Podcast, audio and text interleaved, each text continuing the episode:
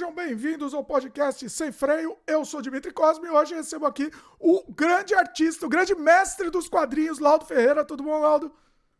Opa, Dimitri, boa noite. Triangle Select has so many Obrigado pelo convite, rapaz. Eu, eu, que, eu que agradeço aí pelo, pela oportunidade de a gente prosear um pouquinho aí. Oh, imagina, acho que o papo vai ser bem legal, assim, tô, tô, faz um tempo a gente tá ensaiando a nossa conversa aqui, né? Finalmente, Verdade. Muito bacana. Eu tô, eu tô trazendo, fazendo uma sessão aqui de mestres dos, dos quadrinhos, tô trazendo aqui no Sem Freio. Já trouxemos o Marcati, já trouxemos o, o Eduardo Vetilo também, então assim, tá muito legal isso, e hoje o para quem não conhece, o Laudo Ferreira tem uma, um trabalho muito grande, muito completo de quadrinhos. Você tem há 40 anos já de carreira, né, né Laudo? Esse ano. Esse ano Exato. fazendo 40 anos de, de mesa. De mesa. de mesa desenhando. De prancheta, pois é. De prancheta. Exatamente. Então vai ser muito bacana. Bom, Laudo, deixa eu só dar os recados aqui antes da gente começar o papo, depois a gente solta nosso papo sem freio aqui, tá? Os recados obrigatórios aqui no começo do programa. Pessoal que está chegando agora, já aproveita, dá like no começo do programa, se inscreve no canal, clica no sininho. Papo chato de YouTube, mas a gente precisa falar disso, né? É, é, para o YouTube entender que você gosta do conteúdo, continuar te recomendando e recomendando para pessoas com perfis semelhantes, né? A gente está disponível sempre às quintas-feiras, ao vivo, no youtube.com/barra Dimitri Cosma. E também depois, nos dias seguintes, a gente está disponível nas plataformas, nas outras plataformas de podcast. Né? Então você assiste a gente onde você bem entender. A gente recomenda que vocês assistam a gente no YouTube aqui, é, principalmente porque é ao vivo também, aí vocês interagem, fazem perguntas também, então é bem bacana. Você encontra também esse podcast, além de outros trabalhos meus, filmes, games, artes, etc., tudo no dimitricosmo.com.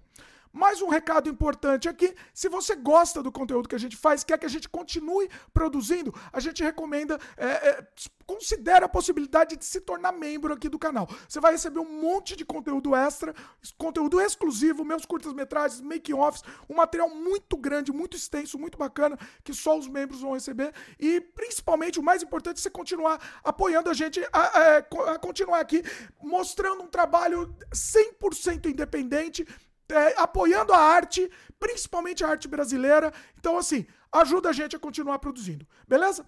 Último recado aqui. É, meu recado, depois eu vou pedir os recados do Laudo também. A gente está com o nosso jogo disponível na Steam, né? Surrealidade edição definitiva, tá lá o nosso jogo de 1999 numa edição de luxo, cheia de extra, um monte de material, inclusive material novo lá, uma versão remix. Quando você termina o jogo, você vai receber, você desbloqueia essa versão remix com um, um, um quase um novo jogo. Então, dá uma olhada lá na Steam, o link tá aqui embaixo também. Todos os jabás feitos, agora os jabás do Laudo aí. Laudo, é, fala aí onde o pessoal pode te encontrar, encontrar seu trabalho, comprar seu trabalho também. Fica à vontade, manda ver nos jabás aí. Bom, Dimitri, é, tem minhas redes sociais primeiro, né? É, é tudo Laudo Ferreira. Instagram, é, Twitter, Facebook. Tem o TikTok, que eu entrei recentemente, tem uns vídeos meus desenhando.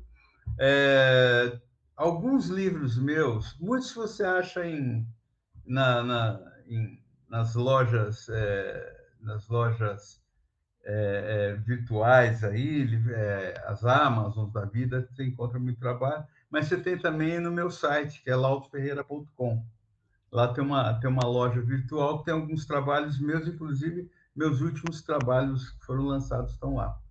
E no meu site também tem um link, você vai ver quando entrar lá no meu site, tem lá é, blog, você entra num blog meu, que ali você, quem for navegar, um, é um blog bem antigo, ele é mais velho que o meu site. Você fica entendendo, conhecendo mais meus trabalhos.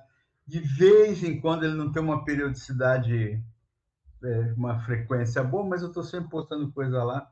É, eu estou lá comentando, falando sobre, sobre, sobre trabalhos meus que eu estou fazendo agora, que eu fiz lá para trás. É, você conhece bem meu trabalho por lá também. Muito bom. Todos os, os links também estão na descrição do vídeo, tá? Os links do laudo também. Então confere lá, pessoal. Confere lá, tá tudo organizado aqui na descrição. Muito bom. Bom, o pessoal já está chegando aqui. Chegou o nosso querido Luciano Marzoca. Fala aí, Luciano. Rodrigo Rosas Campos também chegou. Pessoal, também podem fazer pergunta. A gente vai fazer o seguinte: a nossa estrutura aqui, a gente vai bater o papo. Eu tenho minha pauta aqui com, com, com várias perguntas, mas vocês também vão ter, vai ter alguns momentos que a gente para de seguir a pauta para responder as perguntas de vocês aqui, ler e responder as perguntas de vocês. Então, fiquem à vontade aqui, podem mandar brasa aqui na participação. Beleza? Bom, Laudo, vamos lá. Feitos todos os, os jabás e recados aqui, vamos começar nosso papo, né? É, vamos, vamos para o começo aí. Como foi o começo da sua carreira? Fala um pouco da sua origem. É, fala um pouco do começo aí. Conta pra gente. Do começo, começo. Começo é... da vida e da carreira, é. Vai, vai engata tudo aí.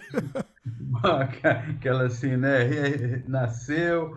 Então, eu, eu sou nascido em São Vicente, litoral do, de São Paulo. Sou de 64, né? Sou da geração de 64. É, cara, eu desenho, Dimitri, desde, desde que eu me conheço por gente. Como eu já estou ficando velho, né, a memória vai apagando. Então, eu não tenho uma lembrança quando eu comecei a desenhar e nem por que, que, eu, que eu especificamente é, fui fazendo quadrinho. Porque eu, as lembranças que eu tenho é, são justamente de eu fazer lá com meus, sei lá, seis, sete anos de idade, é fazer justamente o, o, o, o, que, o, que, o que a gente chama hoje de arte sequencial, né? Então, era aqueles rabiscos né, de, de, de, um, de uma criança que desenha contando uma coisa em sequência. Então, é, eu rabiscava aquela coisa que todo moleque tem, rabisca parede. Eu lembro, eu, a minha mãe tinha uma Bíblia uma Bíblia da Barça que eu, que eu bonita, de luxo, né? A Barça é uma enciclopédia muito famosa, né? No seu período, era nos anos 60, nos anos 70, e tinha uma, uma, uma, uma, uma Barça de luxo ali que eu, que eu rabisquei toda ela com história em quadrinho e tal. Na época, minha mãe ficou muito possessa, mas depois ela entendeu. Mas você fazia, ó, você, você fazia que nem eu, Laudo, não sei. Eu todas, todos os livros, qualquer coisa que tinha uma página em branco, é... eu fazia alguma coisa lá. Ou um pedaço em branco, né, um cara? Aí você ia lá com caneta e, e, e, era aqueles heróis da época, porque assim, eu, eu, eu moleque do início dos anos 70, eu, minhas primeiras leituras eram Flash Gordon, que eu era muito fã é, Mandrake, Fantasma, Lil Abner, né, que é a família Buscapé, é, Cisco Kid, esses, essas coisas antigas, né? É, isso me fez a cabeça, esse tipo de, de herói, de, isso me fez muito a cabeça. Então, e aí eu entrei anos 70 desenhando. Agora, é, é, eu tive um, um período, eu sempre, eu sempre mexi com, com arte. Então, assim, começo dos anos 80, final dos anos é, 70, eu fui muito eu era, eu era muito envolvido com o pessoal de música, com o pessoal de escrita. Isso foi, sei lá, cara, até quase final dos anos dos anos 80. E isso me, me foi muito interessante, eu admito, porque para os quadrinhos ele me ajudou a, numa, numa outro, num outro referencial. Você entendeu? Eu vinha vindo com referência de coisa que eu fui descobrindo nos anos 70, em fio, depois veio Laerte, a Laerte, a turma do Angeli e tal, o quadrinho europeu, eu vi todas essas coisas. Mas isso foi muito importante. É, poesia, literatura, isso foi muito importante.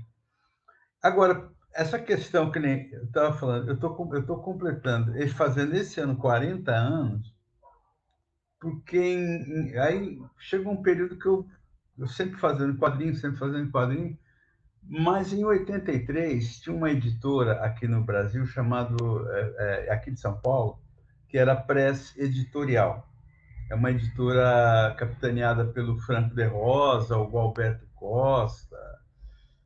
É, eu não lembro mais da turma lá que era da cabeça da editora. E nelas tinha assim, a, a, a, a, Press, ela foi é, um, filho, uma, filha, né, melhor dizendo, do, da editora Grafipar, que é uma editora muito famosa, muito conceituada dentro da história do quadrinho brasileiro, que aconteceu em Curitiba no final dos anos 70. Quando ela acabou, aqui em São Paulo, Franco, que fez parte da, da Grafipar, ele montou uma nova versão, que foi a Press. E ela publicou Franco de Rosa, o, o Mozart Couto, o Franco também, o Colim, é, todo um time aí de, de, de, de Seabra, sabe, todo um time, Watson Portela, um time grande, e deu chance para muita gente nova. Como o forte deles era, era quadrinho erótico, que vendia muito é, na época, e eles, acho que para é, sanar essa demanda de, de, de revistas e tal, eles estavam abrindo espaço para autor novo. E nessa, comprando um gibi na época, que eu mandei uma história, mandei, um, é, mandei uma história, o Franco achou legal, me passou um roteiro, eu desenhei um roteiro do Júlio Emílio Brás, que é um grande, já era, na época, já era um grande roteirista, e hoje ele é um, é um consagradíssimo escritor aí, né? O, o, o Júlio, acho que o Júlio Emílio acho que mora no Rio, faz alguns anos que a gente não se fala, mas ele é um grande escritor hoje em dia. Ah, não sei se ele trabalha mais com roteiro de quadrinhos, acho que não. Ele só com literatura. Mas, enfim, e aí o que, que acontece? O que eu tenho uma certa honra, vamos dizer assim, de contar, é que eu comecei, ao contrário de, de muita gente que começa fazendo fanzine, eu comecei publicando em 83. Não publiquei muito, publiquei durante a vida da Press, eu publiquei acho que umas meia dúzia de história em quadrinhos, sabe? E tudo, a maioria desse, desse gênero erótico. Qual que era Quando a revista? Você lembra da ah, revista? Cara, então, eu tinha essa revista entre as minhas várias mudanças que eu fiz na minha vida, eu tinha, eu acabei perdendo. É, mas tinha close, quadrinhos eróticos, é, transa, eram esses nomes, né? Eu não lembro, eu acho que foi a revista Close, eu não tenho muita certeza.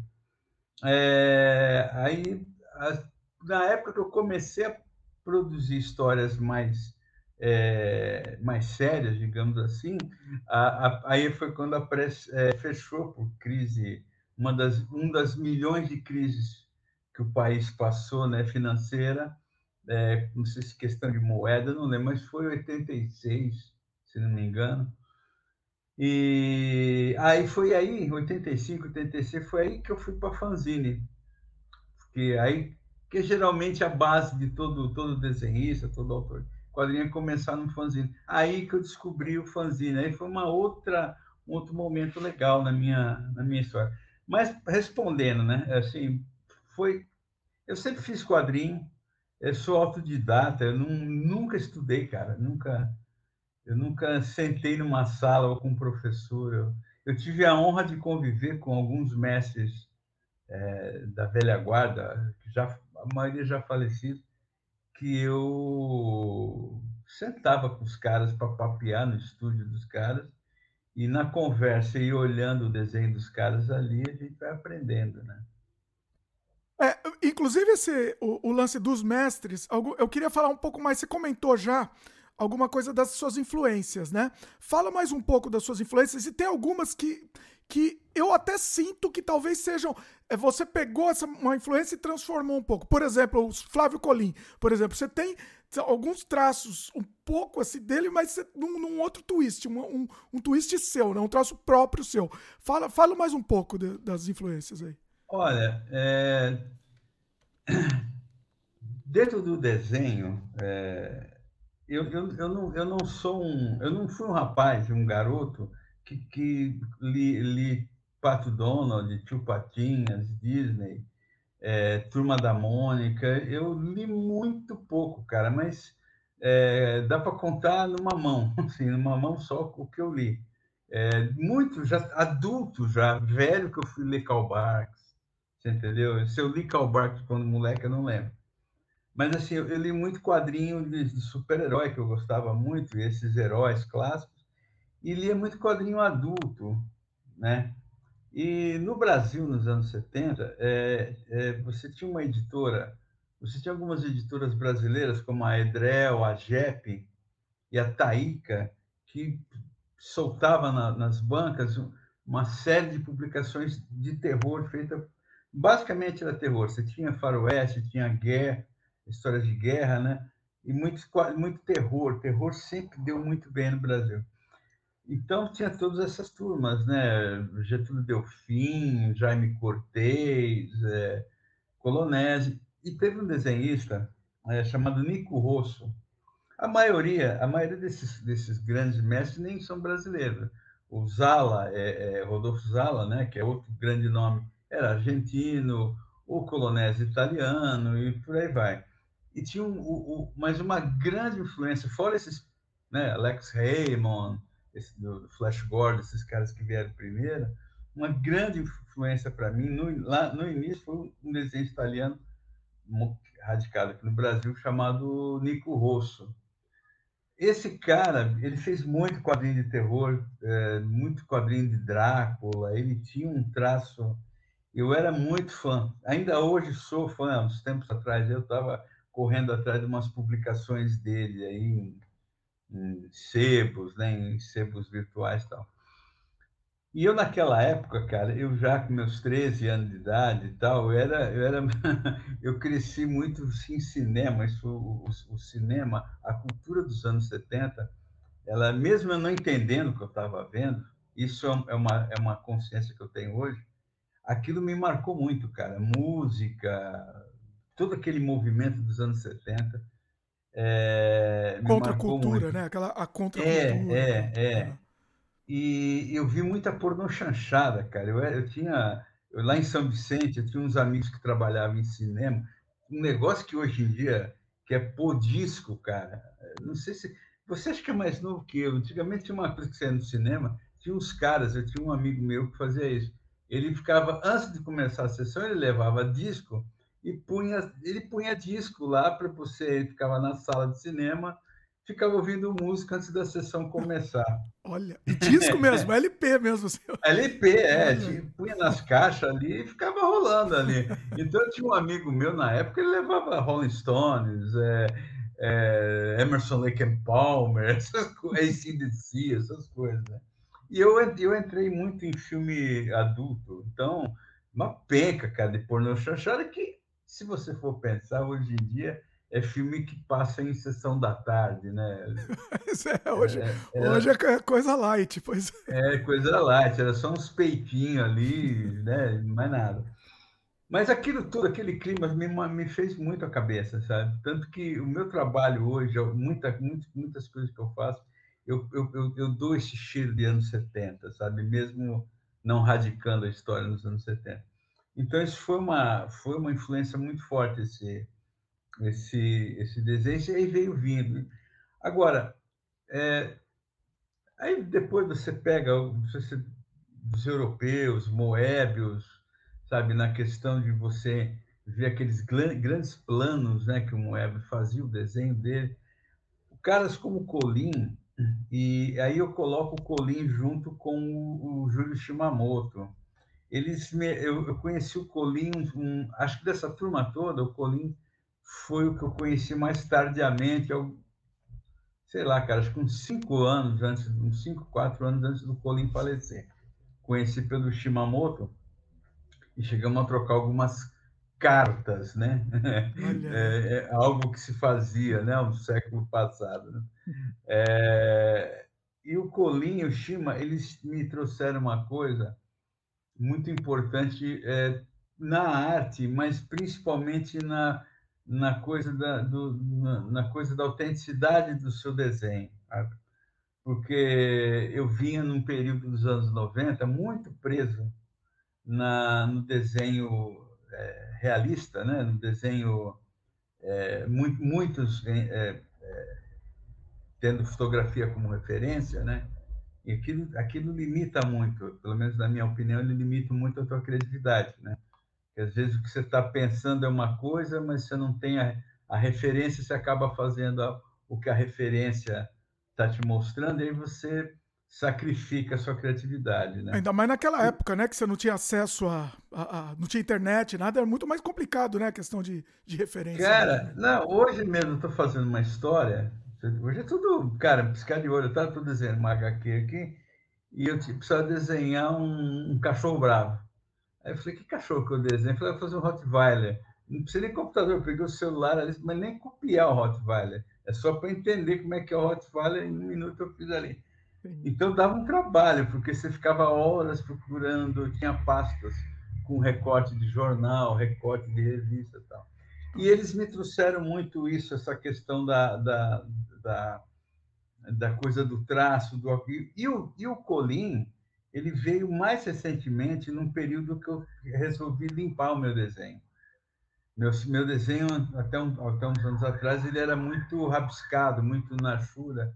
E o, e o, e o Colim tem uma, uma questão ali no poder de síntese, sabe? Muito forte. Então, foi até curioso, porque eu comecei a estudar uns artistas, é, Alex Totti, Hugo Pratt, e tanto Totti como o, o, o, o Hugo Pratt, eles vieram de uma base, de uma referência primeira, que é o Milton Kenneth, do Terra Inspiração, que eu também estava... E aí, automaticamente, o Colin entrou nessa, porque o Colin também bebeu de todas essas fontes. Então, a gente ficou nessa nessa lambança com os traços. Assim. Então, e o Colim tem uma coisa, pra, só para fechar, o Dimitri, que é muito legal, que ele, é, a gente se falou muito sobre isso em cartas, e o Colim falou isso muito também em entrevistas, depoimentos dele, que é a questão da brasilidade, né? Não aquela coisa ufanista, né? aquela levantar a bandeira, mas ele tinha uma coisa de você voltar o olho para o seu país e criar dentro do que o Brasil pode. E o Brasil, o Brasil é um, é um campo vasto de, de fonte para você gerar história, você não precisa olhar para fora. Então, essas conversas, eu acho hoje, o Dimitri, muito mais importantes é, do que você ficar olhando o desenho do cara, sabe? Essas, essas, essas conversas essas são, é, são muito. São, são magníficas, né? são importantes. Essa convivência aí que você teve com. Você teve essa convivência com, com, grandes mestres mesmo, né? Você, você mesmo é um grande mestre. Mas eles que vieram antes de vocês, de você, inclusive, né? Conta mais um pouco aí dessa experiência aí, de algumas histórias, de repente, dessas convivências, que isso é interessante. Você falou do Shimamoto, eu tentei trazer, Laudo, tentei trazer o Shimamoto aqui. Não tem jeito. Não. Ele não fala. Não não. O Shimamoto, cara, é, até eu tô devendo pro Shima uma, um bate-papo com ele a gente se, se, é, se conhece há muitos anos, sei lá. É, vixe, sei lá, mais de 30 anos. Olha. Mas, por exemplo, eu, eu, eu, eu, eu conheci o, o, o Jaime Cortez, acho que foi o primeiro, o primeiro mestre dos quadrinhos que eu conheci foi o Franco Ferrosa. Foi o cara que me abriu a porta, que é um grande editor, é um grande desenhista, é uma figura fundamental é, para a história do quadrinho brasileiro, né? E ele foi a primeira pessoa que, que, que me abriu as portas. Eu acho que ele, ele deve lembrar disso, porque vez ou outra a gente conversa. E foi o cara que olhou aqueles desenhos muito ruins, meu, e falou: Olha, você tem potencial, acho que dá para ser. E eu conheci, depois eu conheci o, o, o Jaime Cortez. O Cortez, eu visitei ele algumas vezes na casa dele aqui. Eu, o Cortez gostava de tomar uns whiskinhos, né? A gente, eu ia lá tomar uns whiskinhos com ele, nos botecos. E é uma coisa impressionante, porque ele, tinha, ele tem todo um histórico de. Na época ele estava vindo trabalhar com Maurício de Souza, ele é da fundação da Escola Pan-Americana de Artes aqui, aqui no Brasil, fez muito capa de revista, cartaz de cinema é, trabalhou com o Mojica, né? era muito amigo do Mojica, sabe? É, curiosamente, algum tempo depois, eu fiquei amigo do Mojica, também trabalhei com ele e tal. É, e, eu, e foi muito engraçado, porque eu tinha uma referência, é, eu não lembro de quem, do, do, do, do, do, do Cortez, que ele era muito rígido, sabe? Ele era aquelas coisas assim, rasga esse desenho aí, você não tem jeito, vai procurar um emprego. Nossa, para desanimar a pessoa. É. e assim, Aí eu, você teve mostrei... coragem de mostrar o trabalho para ele? Cara, eu, eu não me lembro o que, que eu mostrei para ele, não tenho mais o que eu, essas coisas, provavelmente, porque esse é um detalhe interessante, muita coisa que eu fiz, eu mandava original, então esses originais é. é putz, cara, é, hum. é, Olha, muita coisa que eu fiz eu não tenho mais original, assim. Nossa. Até o advento do computador, muita coisa. A Tianinha mesmo, só abrindo parênteses, que é um, uma série que eu fiz há muitos anos, primeiro lote ali, sei lá, os primeiros quatro, cinco anos da série, os originais junto tipo editora. Ai. E, obviamente, que esses originais devem ter virado papel de chão. Ai, nossa, me, dá, me arrepiou até. Essa história de terror. Isso é história de terror. Que horror. É, nossa. É, não, é muita, e muita, muita HQ, capa que eu fiz para fanzine Hum. É, eu, mandar, eu mandei para mandar o original. Nossa. Eu não, não me tocava lá do elemento cópia, né? Não, eu mandava ah. embalar e mandava. Mas, enfim, ah.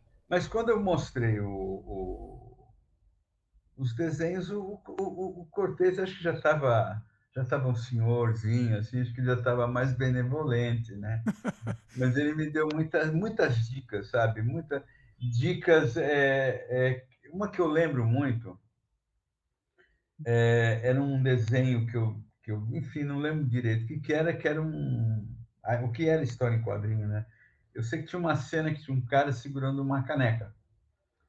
E ele falou assim: Olha, Laudo, ele me pegou lá e falou: quando você fizer esse desenho, você tem que passar a sensação. É uma coisa muito simples isso, né?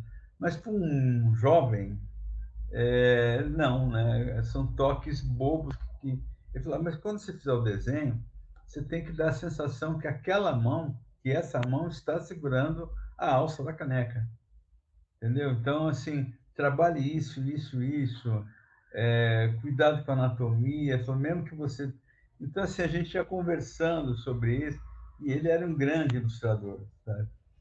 Então, são coisas que eu, a gente vai assimilando até, é, com o passar do tempo, né? Você não se recebe a informação. O Colonese, o, o Eugênio Colonese, a gente se conheceu já no final dos anos 90. Não, é final dos anos 90. Ele tinha um, uma escola, é, acho que em Osasco Santo André, acho que Santo André, eu não lembro direito. E, rapaz, o, o, você sabe que o, o Colonese, ele foi a primeira vez que eu me emocionei vendo um desenho. Acho que nem quando eu entrei na Capela Sistina e olhei aqui, a, o teto do Michelangelo, eu fiquei emocionado. Eu estava com o Colonese e, e, e, ele me mostrando os desenhos dele, e o Colonese tinha um trabalho de lápis maravilhoso, não precisava nem finalizar. E ele desenhava umas mulheres, assim, além de voluptuosas, sensuais, o desenho era muito bonito e elegante. É, é, enfim, eu lembro de eu pegar um desenho dele, feito no lápis 6B, é, num A3, né, um grande, e ele, eu vou olhar aquele desenho, uma garota no mar, entrando no mar, e eu ficar muito emocionado. Eu não sei te explicar, assim, o que, que me emocionou, mas assim, eu estava do lado do cara que havia feito aquele desenho e aquele desenho, aquela folha de papel que é igual para todo mundo, o cara transformou aquilo numa arte de lápis com uma técnica soberba, né? Então, e ele já era um é ícone, né? Nessa época, ele já, já, já Para você o... também, você já tinha ele como uma, uma referência, é. né? É. é, o Colonese, acho que um pouco tempo depois. Ele, é. Na época, ele estava fazendo uma, uma história em quadrinho. É, eu fazia a série da Tianinha, já era, já, e eu, eu chamei o Colonese para fazer uma história. Olha. E acho que eu fui buscar o original com ele, entendeu? E então, assim, acho que um pouco tempo depois ele faleceu. Mas a gente conversou bastante. Então, assim, eu tive a honra de conhecer esses caras, sabe? É... Hoje em dia, eu costumo, eu, eu, assim, a, a, gente teve uma época que a classe de desenhista tinha muito reclamão, tinha muito desenho que, ah, é difícil, é difícil, é, mas assim, eu sempre tive a sorte, cara, de, de, de, de trombar no caminho das pessoas. sabe? E é, foi assim que eu conheci um monte de gente e eu acabo ficando amigo, sabe? Assim, é, não há um é, não há um interesse, o, há, há lógico o interesse pela troca de alguma coisa, mas a gente acaba ficando amigo. Então foi essa que você, você Shimamoto, por exemplo, eu estava em Araxá no final dos anos 80, aconteceram dois ou três, dos anos 80, desculpa, aconteceram uns dois ou três eventos de quadrinho que são, foram Araxá em Minas Gerais, né, que são os, o Festival de Quadrinhos de Araxá. Não sei se foi no primeiro, no segundo, que eu estava saindo do hotel, estava indo embora. E ali, né, naquela época, o evento era os artistas convidados e a turma do fanzine e mais nada, não tinha público. O público ah. era meia dúzia, era uma outra época, né? Quem então, participava do evento era, era um, era um grupinho mesmo, não tinha jeito. Era povo. Então, assim, a gente, que era os, os, os, os autores novos, a rapaziada do fanzine, era a plateia dos grandes mestres. Então, estava Ziraldo, Angeli, Mozart Couto, esses caras eram os convidados, a gente era o, rapaziada do, dos fanzines. E eu não sei se foi 80 e, foi 88, 89, 90, acho que é isso. Enfim, no, no segundo, no segundo Araxá, eu estava saindo do hotel Vishmamoto, acho que ele estava chegando. Aí eu, na cara de pau, cheguei falei, você é o Júlio Shimamoto? Eu falei assim, Shima, eu sou o Laudo. tá bom. né? Ô, sou, puta, sou teu fã, não sei o quê, não sei o quê vamos, vamos se falar. Ele falou, não, tá. E ele anotou o endereço dele, né? endereço CEP, né? aquela coisa, onde ele mora ainda hoje, é lá no, em Jacarepaguá, lá no Rio. E aí a gente se fala, começou a se falar por carta, depois por telefone, né? E, e esses papos, então, sempre foi assim. É, é, é, esse aprendizado é muito importante. O interessante é o Shimamoto, o Shimamoto para falar assim, individualmente ele é bom, né? Agora, se ele for falar para mais gente, aí não vai, né? Não tem jeito. Ah, não. Não... Em público, né? Ele não... Participar de entrevistas, essas não, coisas, não, não tem, esquece. O, o, eu ia até comentar com você. O, eu não lembro que ano foi isso, mas acho que foi nos anos 2000. É, já na, no, no, acho que foi naqueles FICs né? Aquele ah. Festival Internacional de Quadrinhos, lá para trás, acho que é isso. Ele foi um dos, ele foi homenageado. Então aconteceu uma baita exposição dele é, lá em, eu não eu não fui ver, não, não fui, mas a exposição rolou. Eles mandaram uma passagem aérea o Shima, o Shima não quis. E aí oh. o, pessoal, o pessoal falou: ah, acho que ele não gosta de andar de avião. Mandaram passagem de ônibus. Aí que ele foi, isso ele me contou, aí que ele foi falar que ele não ia, porque ele, ele não lida ele, com essa timidez dele, ele não lida. Tá? É, eu acho, eu não tenho certeza. O Márcio Paixão, lá de Goiás, né, que é um editor, fez uma exposição bacana o ano passado dele lá em Goiás, num evento que ele promoveu, trouxe aqui para São Paulo, me parece. Não sei se foi aqui em São Paulo, agora eu também não lembro mas, se não me engano, o Shima não foi. O Shima. Olha, nem foi. Tem um negócio que é terrível. Uma vez eu conversando com ele, ah. eu dei uma puxada de orelha, mas na, na boa. A gente conversa, fala, fala, fala, fala, fala com ele. Ah. E o Shima, ele parece um. Parece que eu sou o Shimamoto. E ele é o laudo, sabe? Assim, ele é, parece que eu sou o mestre, ele é o aprendiz. é muito do oriental. E um dia eu conversando com ele, falando, eu falei, Chima, para com isso. Eu falei, cara, eu estou me sentindo um professor.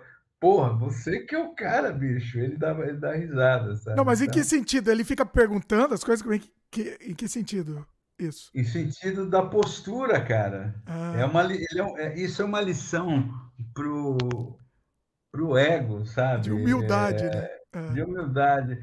E eu acho é aquilo que eu falei para você, sabe? É, é, muito do oriental, sabe? Eu, eu, nunca entrei muito nesse papo com ele sobre é, taoísmo, sabe? Essas, essas filosofias orientais, onde ela, ela, ela, ela exercita o teu, o teu apenas ser, sabe? É, mas o porque assim, tem uma coisa que para muita gente às vezes fala assim, nossa, eu conheci o Laudo, dando um exemplo, né? É, nossa, o Laudo, cara, o Laudo é um tremendo artista, vamos, vamos lá, né, para completar o exemplo. Mas ele é muito snob, o cara é muito egocêntrico. E é engraçado que, assim, é, é, hoje em dia acho que eu entendo um pouco o que o Shima é, né? Porque é, às vezes, costumo dizer que às vezes tem gente que a arte pesa. Por mais genial que o cara seja, a arte pesa, porque o cara fica prepotente, fica muito dono das verdades, e a coisa pode ser mais leve. E a, e a experiência dessas conversas com o Shima, não só ela, essas conversas, mas uma série de outras coisas, me ensinaram muito isso, sabe? Assim, porque o cara é bom, então ele não precisa, sabe? É isso que eu, que eu quero dizer. Assim, eu entendi o que você falou, mas ao mesmo tempo é triste o outro lado. Como ele não dá entrevista tal, ele deve ter tanto a, a ensinar, entendeu? Tanta história para contar. Isso, né? Isso daí vai se perder, né? É, tinha que registrar isso de alguma forma, né? Eu acho que era importante. É, porque, por exemplo, é o mesmo passo que eu estava te falando, né? Uh, ó, você você estava comentando comigo que você, aliás, comentando comigo, não, você estava, né? falando no começo do bate-papo que você trouxe alguns quadrinistas, entre ele o, o, o Marcati. Marcati, Deus, Deus na Terra aqui.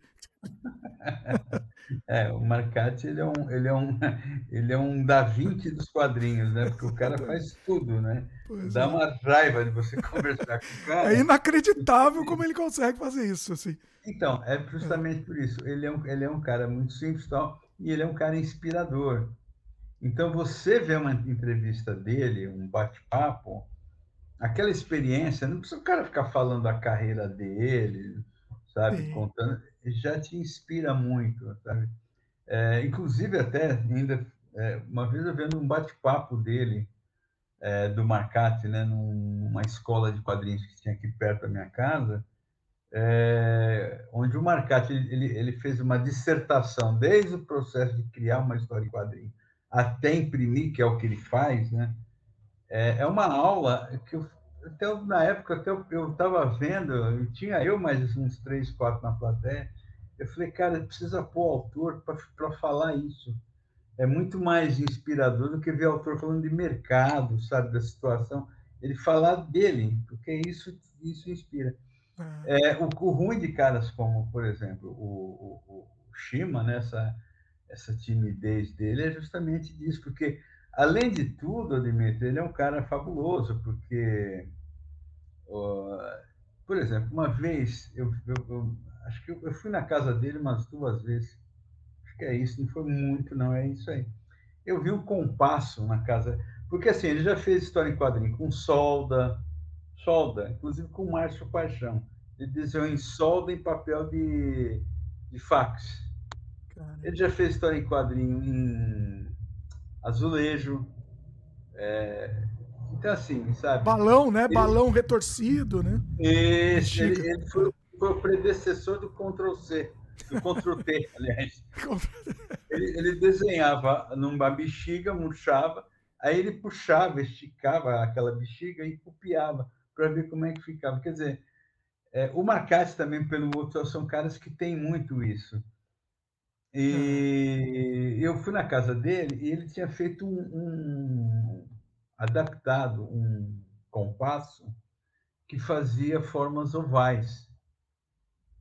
Olha aí. Então, como você tem um compasso ali, né, que você tem, você faz o círculo ah. e círculo grande ali e tal, ele criou um, um compasso para fazer formas ovais. Eu olhei aquilo e falei, cara, ao mesmo tempo que você fala, por que, que cara fez isso? Mas assim, o compasso faz formas. Então, são pessoas que, que, inclusive na simplicidade, né?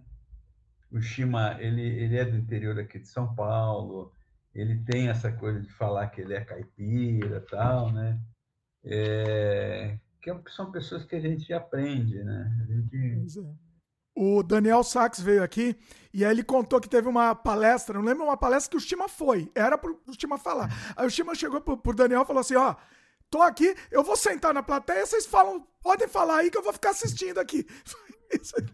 E era pra ele ter falado, era pra ele falar, mas ele, ele ficou assistindo, assistindo na plateia. Não tem a vida. É a vida, não tem. Fazer o quê? Não tem jeito. Não, não tem a cor. Pois é. Ó, deixa eu avançar a conversa. Agora só vamos dar uma pausinha para ler os comentários aqui, aí depois a gente avança a conversa, tá? O Rodrigo Rosas comentou que você. É, o, que o Aragões, você comentou que você tinha. Você desenhava nas bordas, né? Ele falou que o Aragões fazia nas bordas da média, o Laudo fez as margens da Bíblia. você, fez, você criou as marginais na Bíblia. Olha aí. É, teve uma coisa, você falou de influência, a MED dos anos 70 ali foi uma grande influência. Todos esses caras, Aragonés, Al Jaffe, o Don Martin, todos esses caras aí. Pois é. Acho que para todo mundo, né, dessa época que aprendeu desenhar nessa época, acabou sendo. O, tá, chegou a Tailana também. O, aí o Rodrigo comentou aqui outra coisa. É, Shimamoto fez muito antes o que. Olha aí, é verdade, ó. Shimamoto fez muito antes o que Frank Miller só faria décadas depois em Sin City. Ah, sim. Ah, é. é. verdade. O lance também é. das sombras, né? Que ele sempre trabalhou o... muito. Tem um álbum que o Shima fez no começo dos anos 90 é, inclusive, foi numa época que ele estava chamando muito autor novo para prefaciar esses livros dele. Eu tive a honra de prefaciar justamente esse é um que chamava Sombras, que o Shima ele fazia em papel preto, cartolina, sei lá, não fazia com com guache. Então ele ele Era trabalhava invertido, no né? invertido. Olha. É. É, eu acho isso até hoje, né? É muito mais fácil falar, nosso desenho daquele cara, o preto e branco dele é maravilhoso, mas ele ele trabalha com o preto, né? Então ele ele só ele só vê é, só, só visualiza a sombra. Ali no caso do Shima, não, ele tem que visualizar a luz. É, é, um, é um complexo, sabe? E realmente ele ele foi um predecessor ali do do Sin City. Bem antes do que o Frank Miller fez. Pois e é, é, muito, muito, é muito parecido. Exatamente. Ó, o Giuseppe está falando que você está dando aula aqui. G grande mestre, está comentando. É... Chegou falando dos grandes, né? Olha aí, pois é. A Rita Lemos chegou também. Boa noite, Rita. É... Chegou também o Vendidos ao Sistema. Olá, meus caros. Live 10, valeu. Lobão Notívago, boa noite também. Fala aí, Lobão. O pessoal tá chegando aqui. Ó, vamos fazendo. A Tailana foi minha aluna Olha. na Pan-Americana, parceira minha, uma grande artista. Grande ah, eu vi, eu vi, seu, eu, eu vi no seu Instagram é, também. Você, é, boa, verdade. Vamos combinar também, Tailândia. De repente a gente combina também para você participar também. Vamos fazer um programa.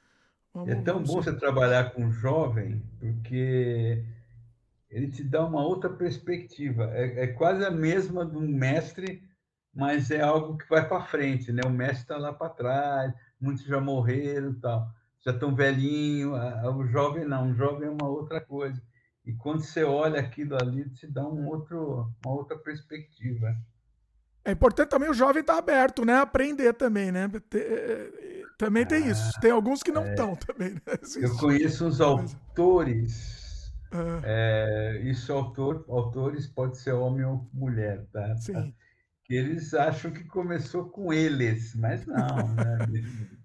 É. começou é. com eles. pois é.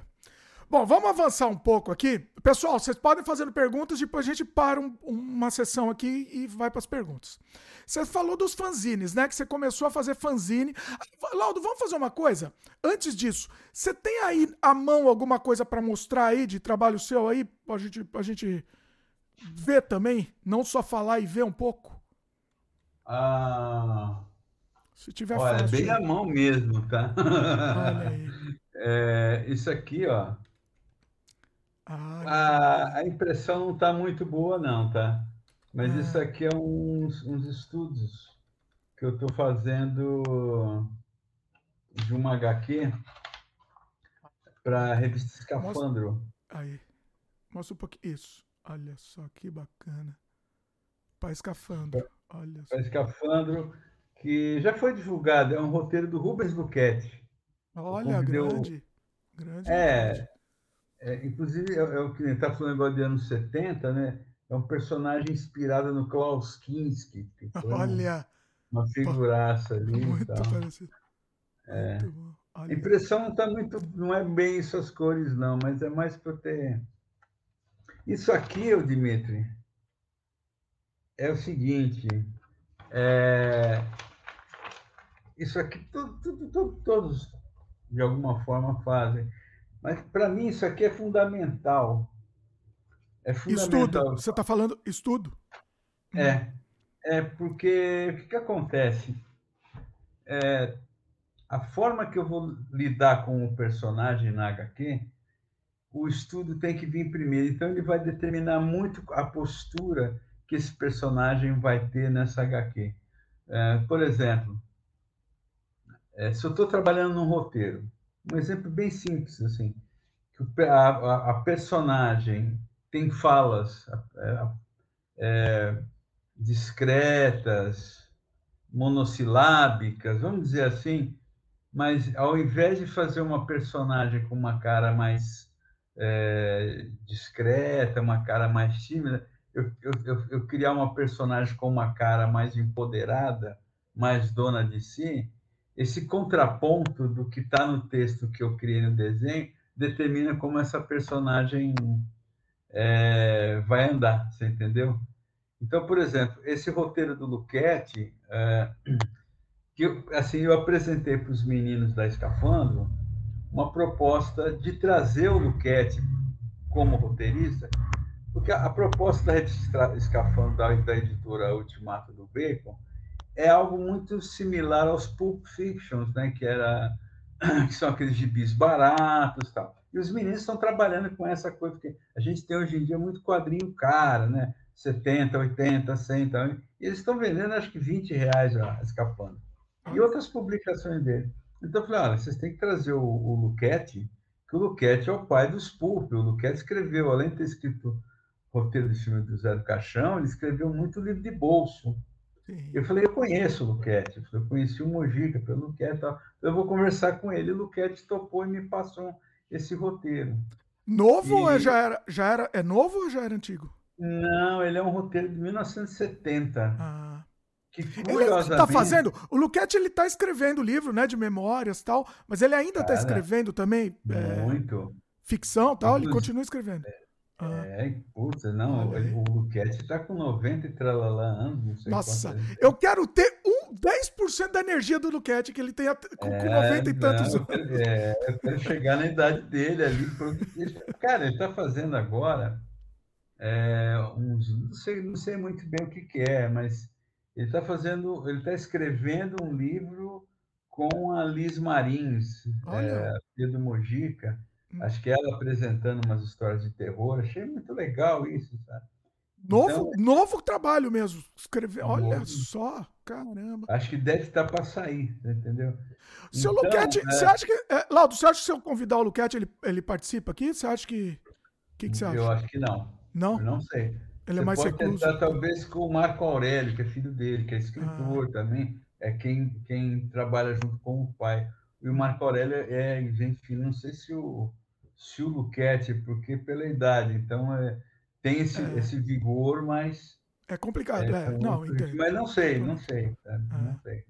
É, então, uh, então tem muito, isso é muito importante para mim, sabe? Então, é, é, esse, esse tipo de, de, de pensar no, na, no, no, no, numa história em quadrinho, eu tenho que trabalhar com isso. Então, isso me determina muito. Então, uh, eu já cheguei a ficar meses trabalhando na cara, em trabalho autoral, na cara de um personagem.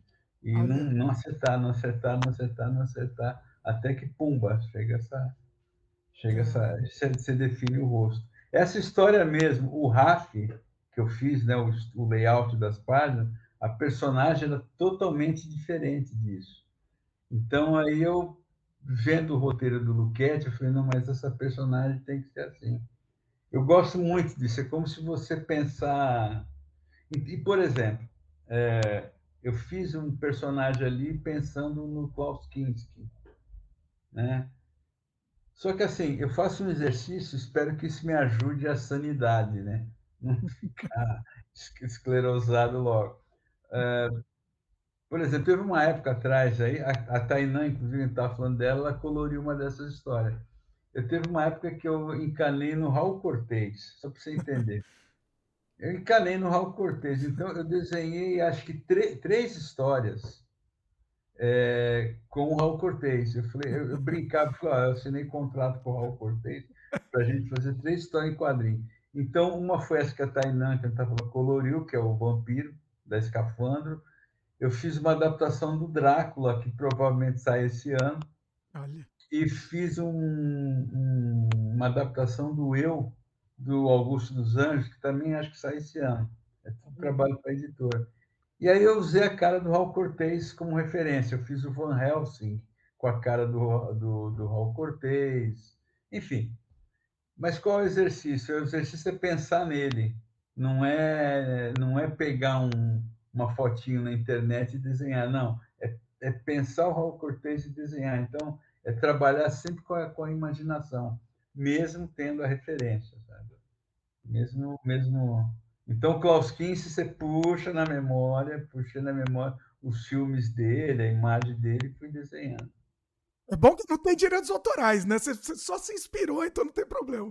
Quanto a isso. Cara, você sabe que uma vez, hum. é, eu não vou falar quem é, é, eu trabalhei muitos anos com o Omar Vinoli, grande arte finalista, colorista. Trabalhamos ah. 20 anos juntos. E a gente fez uma revista, participou de uma revista erótica, eu não lembro o nome dela, acho que era Brasil, isso anos 90. E eu peguei, na época eu usava muito referência fotográfica, meu desenho era muito realista tal. E eu peguei uma, uma modelo muito famosa, né? É, namorava pessoas famosas, né? não vou falar quem é. E é que eu estou imaginando? É quem eu estou imaginando? Pode ser, não?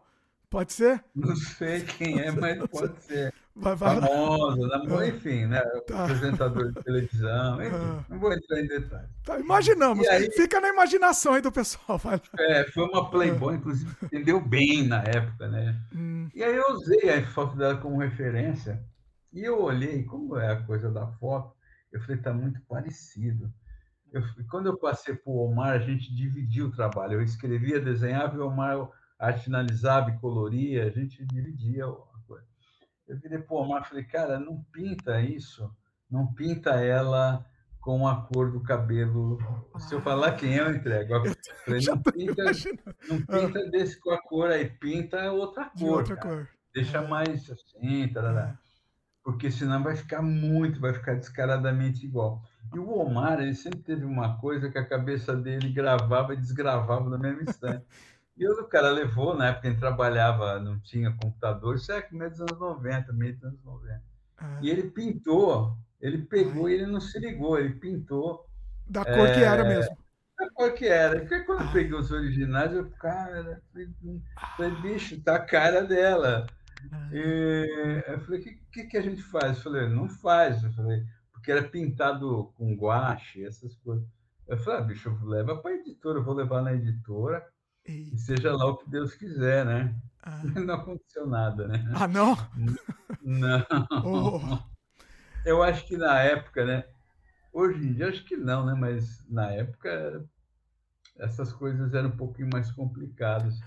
É, assim, não, né? complicado é de pegar, né? Você tá falando de descobrir, até de, de ir atrás, né? Processar, enfim.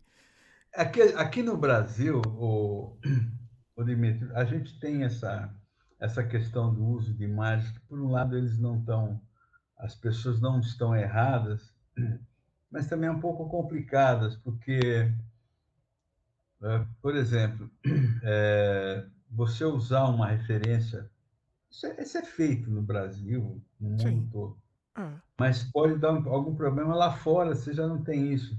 Você vê um caso que nem o Samuel L. Jackson, ele, a, a, na verdade, foi o Brian Hitch que deu esse emprego para ele, Brian, né, que é quadrinista americano ali fazendo uma Ultimate Avengers, né? É, que ele criou um, um, Nick Fury preto, né? Sim. Nick Fury era branco, ele criou no Ultimate ele criou um Nick Fury preto que era o ele usou a cara do Samuel Jackson e foi a grande referência para os caras, né? É uma então, homenagem então, também, né? É uma homenagem. É. É. Então, por exemplo, eu estava falando do Raul Cortez, eu usei a cara dele porque os personagens que eu usei o rosto dele tinha uma certa austeridade é, que o personagem que ele passava isso, passa, né? Que nem eu usei a cara do, do Van Helsing, é, é, do Drácula, para fazer a cara dele. Então é, é, uma, de certa forma, é uma homenagem. O Klaus Kinski aí, o personagem é meio psicótico na HQ. Não tem cara mais psicótico no cinema e talvez na vida real também que o Klaus Kinski, né? Ele era é. muito louco. Pois Quem é. lembra dele é, e assim, quem que se ofender com isso? Eu, se, se eu tivesse um personagem baseado em mim, eu ia ficar. Eu ia fazer propaganda de graça pro, pro personagem. Porque isso é uma uhum. melhor homenagem que essa, não existe, né? Pois é. é... Pois é. não, não, não dá pra se, se ofender ou, sei lá, ir atrás disso. Não faz sentido.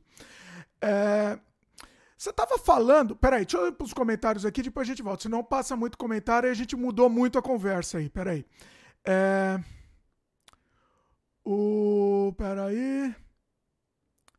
A, a Thay falou que é um grande prazer trabalhar com você, Laudo. Muito bom. O Rodrigo comentou: começou com os mestres da Idade da Pedra. Eles não tinham com quem se comparar. Em que sentido? Não, não entendi. O... Não. É que, como a gente fala um monte de coisa, o pessoal comenta no meio da conversa acaba perdendo a, a, a o fio da meada. É... Os mestres da Idade da Pedra que ele está falando tinha referência ou em volta deles, né? Pois é, exatamente. É. Pois é. Uh... Ah, é, confirmaram aqui na série Ultimates aqui, né? O Rodrigo comentou. Bom, vamos lá, é. vamos avançar com a conversa aqui, Laudo. Você é, fala, tava falando, a gente, eu gosto de ser é, de, de, um pouco linear, mas a gente volta, não tem problema nenhum. A gente vai e volta com a nossa conversa. Você tava falando quando você começou é, na, na parte linear da história, você estava falando que você começou a fazer os fanzines, né? Fala um pouco dessa, dessa fase aí. Você até, hoje, você, até hoje você considera seu trabalho como fanzine? Como é que é? Porque hoje em dia você ainda é. é, é, é você ainda você trabalha para editora, mas você, você tem o seu trabalho autoral e seu também, né? Que você é dono. Como é que funciona isso? E como é que funcionava nessa época também? Olha, o... tinha uma coisa que é o seguinte, que era muito. É, eu, eu, eu melhorei um pouco isso, mas eu era muito cheio de manias, sabe? É, porque assim, eu nunca fiz um fanzine. É, eu participava porque eu tinha aquela coisa na minha cabeça, um raciocínio inocente, pueril, né? Que eu estava fazendo para uma publicação. Então, ah. aquilo tinha mais validade do que eu fazer a minha publicação. É, Entendi. Então, Psicolo... É, é uma questão psicológica da coisa, pois é. é. Falou muitíssimo bem, é, uma, é algum negócio aí. Ah. O que, que acontece? É, nos anos 80 e 90, que eu, foi quando eu tive um, um contato, a, a, você tinha, por exemplo, revistas como a Mestre do Terror, que o Rodolfo Sala publicava, onde tinha uma sessão de divulgação de fanzines. E aí você começava a fazer, mandar: Oi, tudo bom? Eu sou Lau Ferreira, queria, pô, gostei e tal, queria receber, queria colaborar. Aí tal. Aí você mandava desenhos, enfim. Chegou um período que foi muito engraçado e tudo via correio. Existia um, um, uma movimentação via ECT que acontecia. Então, que era muito gostoso, cara. Na época, eu trabalhava, é, eu trabalhava é, numa, numa, uma, eu morava no interior, eu trabalhava numa usina é, de cana-de-açúcar. Morei um período no interior e eu chegava em casa do trabalho, tinha 10, 20, 30 K envelope, né, com, com um fanzine. E era gostoso você chegar, sentar e abrindo, abrindo, abrindo, abrindo. Uh, minha esposa mesmo que lembra, a gente casada, eu falei, eu lembro que você pegava sábado para datilografar né, na máquina de escrever para responder é, os fanzineiros, né? falei, é, tinha isso, né? Então, assim, foi muito importante, porque acho que mais, assim, a época, essa questão de... E era fanzine do Brasil todo. Alguns, como que nem, por exemplo, um dos primeiros que eu colaborei, que é o Tchê, que é um fanzine lá do, do, do, Porto Alegre, lá do... Eu não sei se o cara tá, o Denilson está em Porto Alegre hoje, mas é do Sul. É... Então, era, era fanzine do Brasil todo, era Porto Alegre, era Minas, era Goiás, era, era a turma do Ceará, do Nordeste. Então, você, você recebeu, por exemplo, tinha contato muito com o Emir Ribeiro, que é da Paraíba. Então, você, você tinha carta é, do Brasil todo, São Paulo, né? na época eu estava no interior. E aí, cara, era muito engraçado que era um intercâmbio, sabe? Então, às vezes eu recebi um fanzine com uma carta minha e um HQ, aí no outro fanzine eles estavam comentando desse primeiro, onde tinha um HQ. Tá? É, existia isso, por mais que fosse um círculo pequeno, né? É, e aquilo é, foi muito importante, porque foi lá, mais, obviamente, mais do que o início lá na pressa, foi importante porque no fanzine você aprende a, a, a, a entender esse não entender plenamente, mas você tem um você tem uma primeira um primeiro contato dessa sua relação com o público, entendeu? Então, é, aí por exemplo, às vezes teu trabalho agrada, o que que não agrada, o que está legal, às vezes o, o, o, dono do fanzine fica amigo teu e recebe um desenho, uma HQ sua, uma capa, e fala, nossa, que aí ele te responde, respondia na carta, né? Nossa, Laudo, ficou legal, muito bom, obrigado, tal. Aí você saiu o fanzine com a tua história, aí na outra edição você tinha um leitor, pô, aquele desenho do Laudo ficou uma merda. Que... Girava, né? Já, já, tinha um hater, era o um hater analógico. Não, cara, mas era, era muito bom porque você tinha o termômetro. Você, você entendia ali o, o, o, o lidar. E ali, cara, que eu comecei, mas assim, você vai aprendendo na prática, né? Você vai aprendendo a dominar o, aquele cavalo que você montou, né? Você vai dominando ele. É, a questão de eh, como é que você relaciona o que você faz com o teu leitor. Eu tenho muito essa preocupação, eu, é aquela coisa assim, ah, é, eu escrevo primeiro para mim, né? Eu escrevo já para mim, porque eu estou dentro de mim.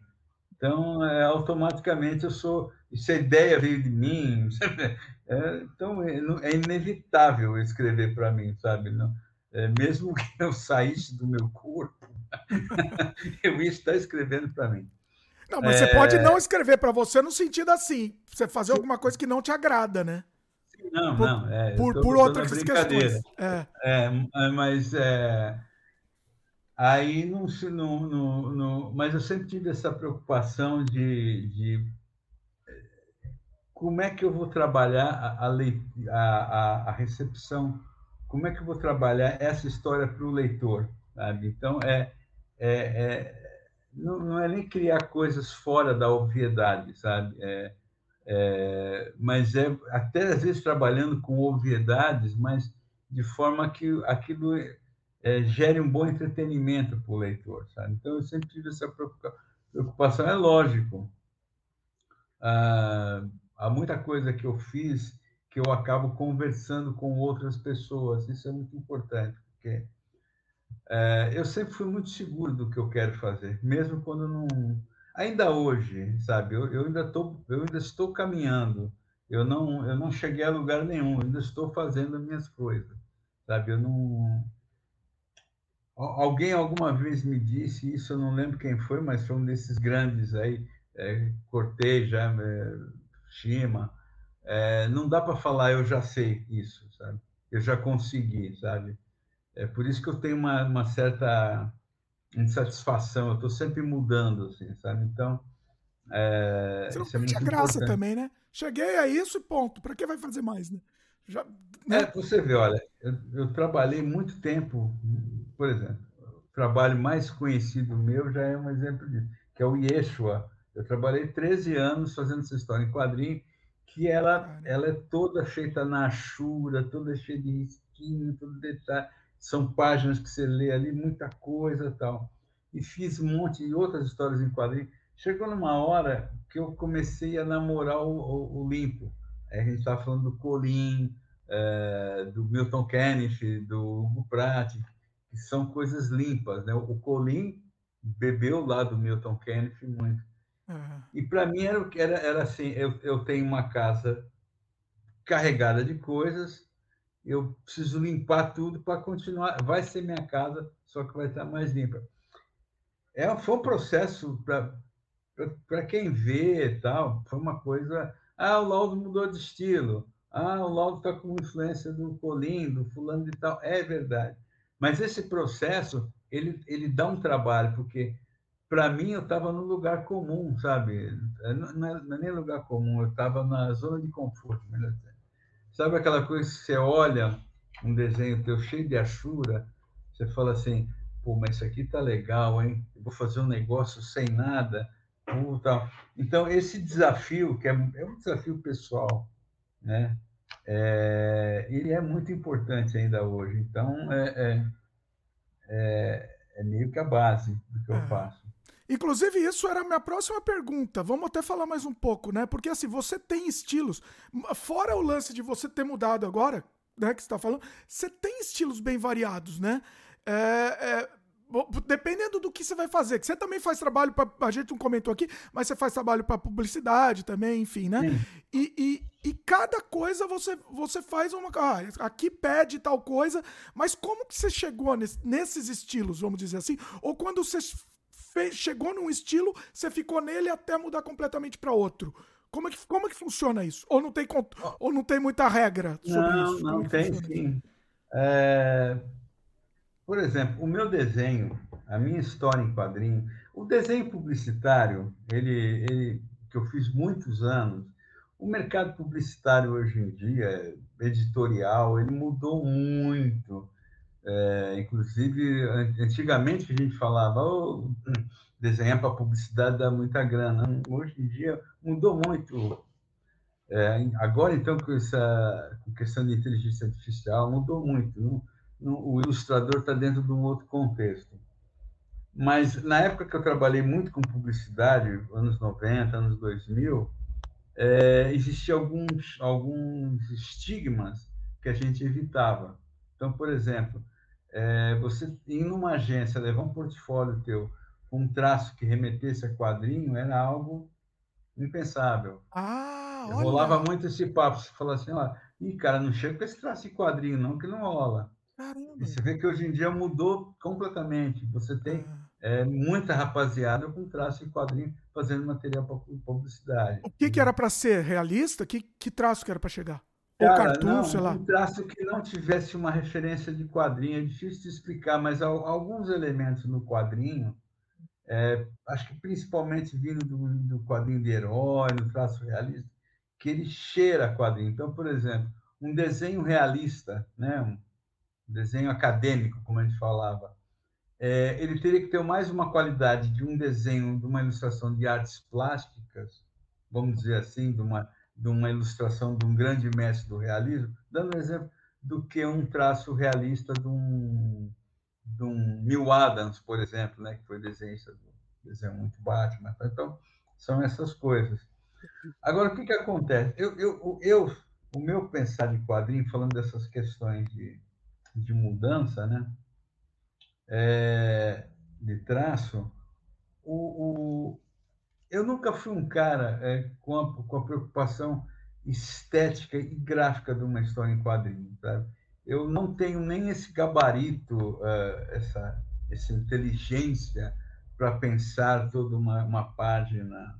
É, não estou nem me desqualificando, mas assim, eu não tenho esse olhar, sabe? Gosto, acho fabuloso, sabe? Eu vejo trabalhos ali que se a leitura durante muito tempo é, é, é, estudar aquilo que o cara fez, do que propriamente ler a história, né? Mas para mim o sempre é muito importante é contar uma história. É um chavão falar isso, né? Ah, Ah, na verdade, eu sou um contador de história, sabe? Tem muitos que chamam. Mas comigo sempre pegou isso, desde criança. É, eu não lembro por que, que eu, eu desenhava gibi, eu comecei, mas é contar história. Então, sempre foi a coisa de contar história.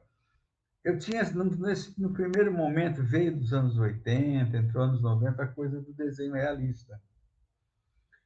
É, eu lembro, cara, de uma vez eu estava conversando com o Shimamoto, né? A gente estava falando, e eu caí num absurdo, cara, né, assim, uma falta de, de simplicidade, né? De falar, falar, Shima, eu quero chegar numa maestria é, do traço, isso eu quero chegar como de um, de um Alex Raymond, né? Isso num toque de telefone, eu lembro do Shima do meu lado só escutar. Hum, E aí ele tocou a conga. Ele assim, ficou quieto, né? Ele só ficou quieto. É, hoje em dia você entende profundamente o, o significado de um. Sabe? E, o silêncio teve o significado silêncio. desse silêncio. Sabe? E assim, tudo certo, é um direito meu de querer ter. Aí, cara, chegou uma hora que eu comecei a ver que aquele excesso de referencial fotográfico, como eu não dominava o desenho acadêmico sem a dependência do, da referência fotográfica, ou seja, o meu desenho ele não funcionava o, o realista por si só, eu tinha que ter uma referência. É, eu comecei a perceber, principalmente quando eu fiz uma minissérie chamada Depois da Meia-Noite, nos anos 90, eu pensei muita coisa para aquela história, que era uma, uma minissérie de três, três edições policial. Eu comecei a ver que eu estava, aquilo que eu falei para você, que eu estava sacrificando muito da minha ideia da história é, é, em, em prol de uma imagem, de uma referência. Então, um movimento de cena físico, que na minha cabeça era, era uma coisa muito mais visceral, vamos dizer assim, quando eu ia trabalhar com a desenhar, eu tinha que eu estava no vício da fotografia. Então eu não ia no que eu pensava, eu ia no na fotografia. Por quê? Porque eu precisava. Isso começou a me incomodar. Isso começou a me incomodar e aí eu lembro da época de, de, de, de querer romper com isso e, e, e, trabalhar basicamente com o papel e o lápis, mais nada. Você estava sendo prisioneiro da referência, no fim das contas, era isso? É, então, por isso que é fundamental. É, parece um raciocínio bobo, mas a gente pensa assim: é, ah, a minha arte é livre, eu sou um artista independente. Até buscando o um negócio que você me perguntou. Às vezes você pensa que você é independente, mas você está depend... você está preso numa série de fórmulas, entendeu? Isso até foi uma é, é algo que eu estou te falando que não é nem oriundo do meu cérebro. Eu lembro que eu vi uma vez o Angeli numa palestra falar justamente isso. Que o Angeli se considerava um, um artista underground, né? Um, um artista alternativo mesmo produzindo para um, uma grande imprensa, que era a Folha de São Paulo e, e a Chiclete com Banana. Ele falou, eu lembro dessa palestra, ele falou, olha, tem muito artista que se diz alternativo, que pensa, é, é, é, é muito artista que pensa é, ser underground, que produz material ground, né? Não está no under, né? Então, então essa, às vezes você está preso em fórmulas é muito importante a gente ter essa. Isso só, só o caminhar que a gente vai entender. Então, às vezes fica muito preso, às vezes a gente está preso a uma moda, a um estilo, a um gênero, sabe? E às vezes é para agradar, para receber estrelinhas, né? É, likes e fazer parte de um, de um, E aí você acaba. Você, enfim, né? você acaba é, maculando um pouco o que a tua cabeça está mandando. E aí eu, eu, eu demorei um tempo e me arrisquei a fazer isso. Né? E aí foi quando eu rompi. Inclusive, foi bem no período que eu comecei a trabalhar no Yeshua. E quem tem o, o Yeshua Absoluto, né, que foi a compilação dos três livros, né, que era o primeiro, lá tem uns, uns extras onde tem a primeira versão do, dos personagens. É, João Batista, tal, no livro tem. E é um negócio muito engraçado, porque, por exemplo, eu trabalhei, por fazer um negócio solto, eu trabalhei com o conceito de pensar pessoas simples e rudes numa Palestina, né, num Oriente Médio ali, de dois mil anos atrás. Então, era roupa suja, dente faltando, cabelo des desgrenhado. Mas na primeira versão, ainda preso no traço realista, ah, por exemplo, a minha Maria, mãe de Jesus, parecia uma Michelle Pfeiffer. então, é Michelle Pfeiffer, jovem, né, de 20 e poucos anos atrás. Então, é, é, isso foi muito importante. E aí, na época, o Dimitri, eu lembro é, de eu estar tão querendo romper o negócio que eu falei, eu, eu não vou nem fazer a HQ presa dentro de quadros. Eu vou fazer um negócio totalmente solto. Sabe? E foi o que aconteceu. Eu fiz um, uma HQ antes chamada Companheiro Germano, com o André Diniz, e aí, na sequência, eu comecei o Yeshua, já tô... e eu me senti assim, eu pus o ovo em pé, sabe? Eu, eu tinha uma sensação de muita liberdade. E aí, recentemente, essa coisa do de limpar o meu desenho é muito dessa influência de, desses grandes mestres que a gente estava falando, mas é porque eu senti uma necessidade de, de mudar de novo, sabe? De, de mudar. É, essa, é, eu admiro caras que têm um traço que você fala, ah, esse aqui é o Colim, esse aqui é o Marcati, esse aqui é, o, é a Laerte, entendeu? É, eu não tenho isso, sabe? Eu, eu não consigo, eu, eu tenho que mudar, sabe? É, isso para mim é fundamental. Do mesmo jeito que já me falaram de eu fazer muitas variações de história, né? Por exemplo, eu já fiz Santo Caixão, História de Jesus, quadrinho erótico, quadrinho de terror, quadrinho isso aqui, quadrinho histórico. Ah, Laudo, você tem que fazer uma linha só para os seus leitores. Eu, eu, faço o que eu quero, assim, o que me dá vontade de fazer, entendeu? Então, é, há elementos laudo lá, sabe? Mas tem, algum estilo que você, tem algum estilo que você não faria? Você fez tanta coisa. Tem alguma coisa, ah, não, não gosto disso, não vou fazer de jeito nenhum. Cara, olha. É... Olha, é... não é nem estilo, viu, Dimitri? É... Assim, eu não. Então, eu, hoje em dia, principalmente, há, há, histórias excessivamente violentas em que ela, ela teria uma narrativa é, é, é, realisticamente violenta, entendeu? É, barra pesada, sabe? Albergue da vida, sabe aquele filme? É, não, eu, é, é, é um processo muito complicado você você ficar meses trabalhando uma história em quadrinho em que você está com aquela energia o tempo todo, sabe? Não é legal. Isso daí, pelo menos dentro do que eu transito, não é legal. Então, é isso. Eu lembro que tinha uma revista. Rapaz, memória minha, depois que eu peguei Covid, vai com uns dois anos, minha memória ficou meio devagar. Eu não lembro o nome da, é, da, de uma revista, teve uma revista independente, ela é ligada a um site de, de terror, não lembro o nome. Ah. Se tiver alguém aí presente de lembrar, não lembro o nome. É, comenta aí. É, tinha uma personagem, cara, que, que eu, feita pelo editor SM. É, tinha uma personagem criada por, por um dos editores, que era o Zé Salles. Ele criou uma personagem que era uma, uma entidade ali que era protetora das prostitutas. Então, eram umas histórias meio de terror tal.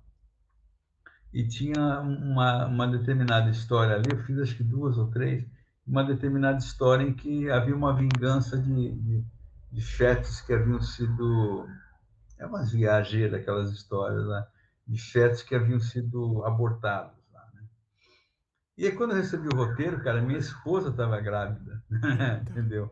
Aí eu lembro de eu bater, bater o telefone para o editor e falou, ó, Zé, não, não vai rolar, não vou desenhar isso. Ele falou, não, não, não, Laudo, eu entendo perfeitamente. Eu falei, então, ótimo. E em alguns temas, mesmo de terror, eu costumo brincar que eu parei na Hammer, sabe a Hammer? aquele, aquele terror mais inocente, né? É, é, tem uns assuntos que eu não, eu não, eu não mexo, não, eu paro. É, você, não, você não fez muito terror, né? Nem nos anos 80, que tava ainda não, não tinha acabado o terror do, do, do Brasil. Você fez o do Mojica, né? Você, depois, o Zé do Caixão, mas nos anos 80 você não chegou a fazer tanto assim, né? O seu estilo era mais pro outro lado. Você fazia não. um pouco, mas não, não muito, né? Não, é, até hoje. Hum. É, eu lembro, eu, eu, eu, por exemplo, eu colaboro com a revista do Daniel Sachs, Sim. da Mestre do Terror.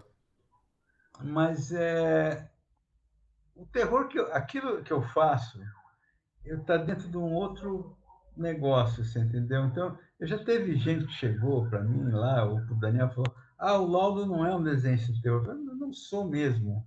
Eu não estou nem me, me pondo essa alcunha. Nem tentando não. ser, eu, né? Você nem, nem não, eu tá não tentando. sou. É. Ah, desenho de terror era fulano. É. Mas eu faço, algumas coisas eu, eu, eu me atrevo. Então, é, por exemplo, tem a série da Anya, que eu faço ali. Agora eu peguei a coisa do Tietê. Então, há elementos ali desse, desse, dessas, dessas histórias que eu gosto de trabalhar. Então, e nem necessariamente eu faria uma história de terror, mas ela está numa publicação. Mas eu nunca fui um autor, eu nunca pensei histórias de terror, sabe? É, agora, eu fiz algumas coisas que elas, é, elas por si só caminham é, para algo mais assustador, digamos assim, próximo à nossa realidade, do que necessariamente é uma história de terror. Tá?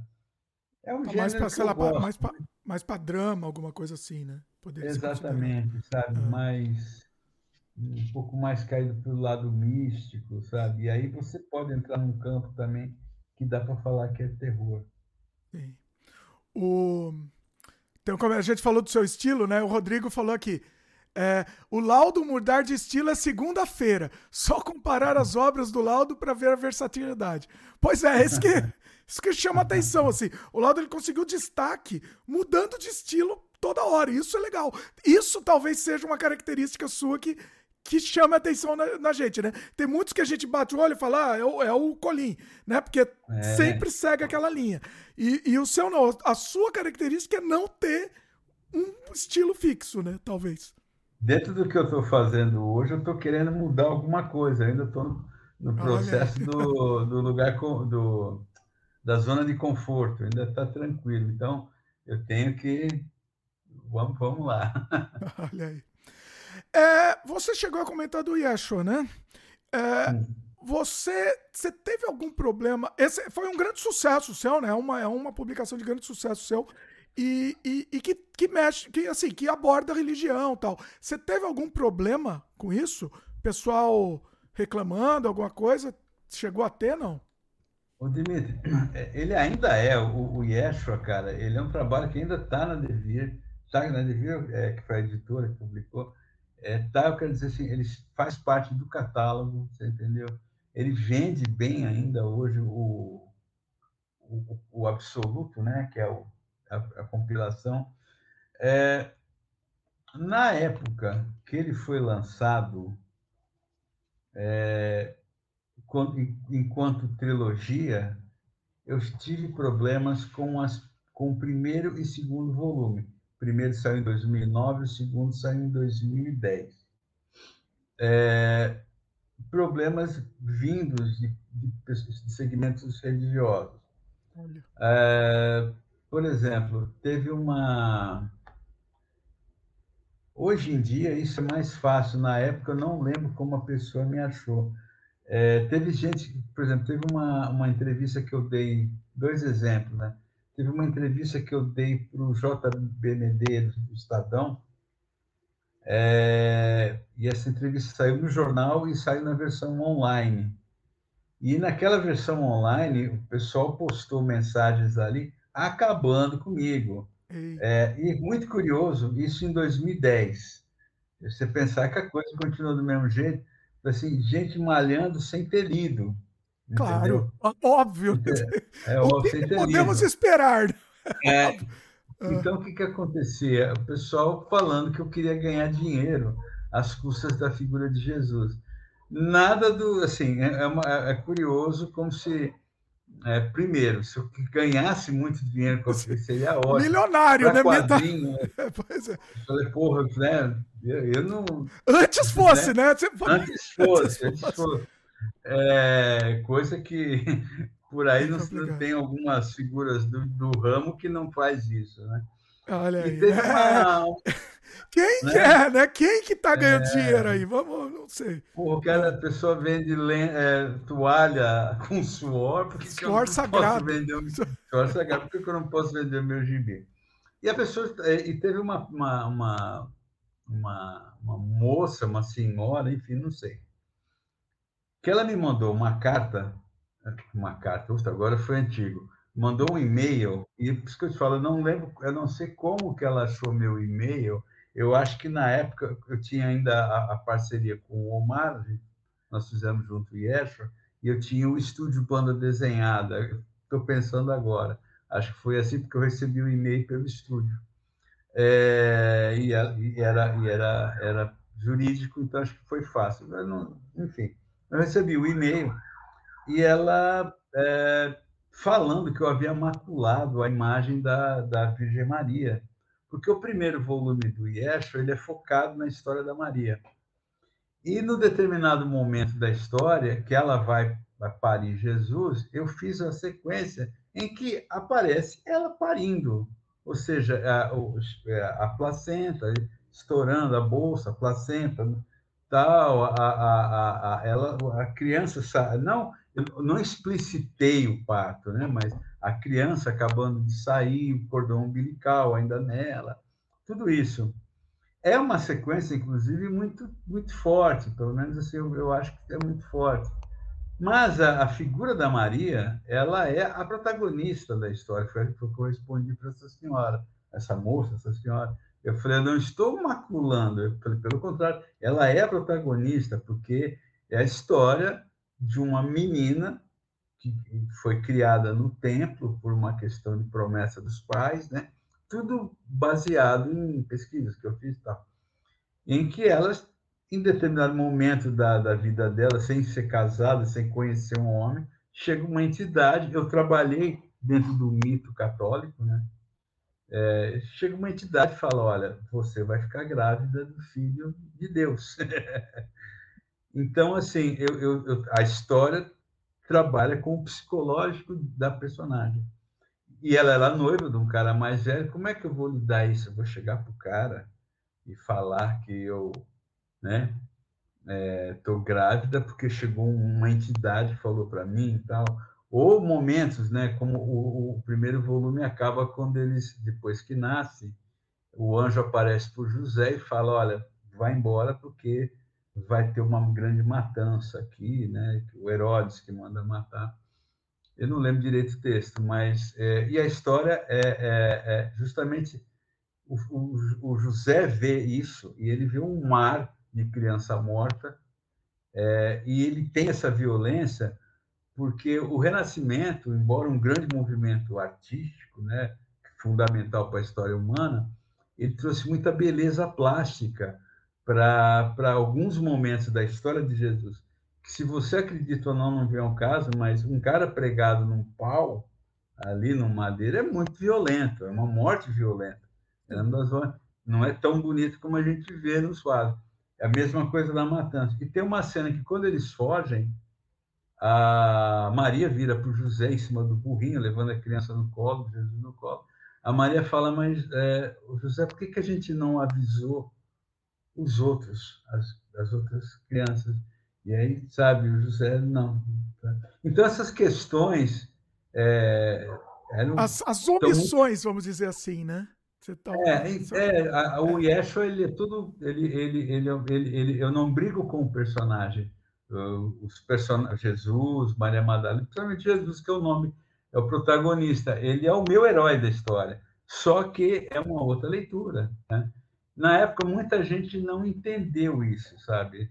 Mas, mas assim, não vamos, né, fazendo uma, não vamos crucificar, assim, muita, muito, muitos religiosos, muitos, é, muitos evangélicos também gostaram. Ah, legal. Sabe? a, a própria, na época, hoje a esposa do Omar, né, que foi o arte finalista, mas na época a namorada dele, que é evangélica, é, ela gostou, sabe? Pelo menos assim, eu não lembro ter conversado com ela pessoalmente, mas o Omar me falou, ah, ela gostou do trabalho e tal. Então teve muito isso, sabe? Mas é, até hoje, mesmo na, na Amazon, às vezes você olha ali, você vai ver você tem alguma, alguma. Ah, porque o cara fez, porque não sei o quê, Nosso Senhor Jesus Cristo, que é o grande problema da humanidade, né? Quer dizer, a pessoa não entende que eu fiz uma história só. A pessoa acha que ah, não é isso, Jesus é aquilo, quer dizer, todo mundo tem a verdade para si, né? Pois é. Então, e tá atacando, ele nem sabe o que é, nem sabe o que você fez, mas não, já, já não, não gostei. Não, pois é, pois é. Você comentou. Peraí, deixa eu, antes de. Deixa eu ver se tem algum comentário aqui. Uh, o Rodrigo per perguntou, peraí. O Rodrigo falou: não ter traço fixo é bom. Você vai fazer uh, o que for melhor para cada história. Acho que é esse o caminho, né? Pois é. O... Você estava comentando de remuneração, né? Você, ah, tal, como se eu ganhasse milhões, né? Como que tá sendo isso para você? Você consegue, você não consegue viver só de quadrinhos, né? Tanto é que é por isso que você faz outros trabalhos. Como é que funciona isso? No Brasil é muito difícil, né? Eu acho muito difícil. Como é que funciona para você? Olha, assim, o, o, hoje em dia, a gente não dá para você falar que eu vou é, pagar todas as minhas contas com história em quadrinhos.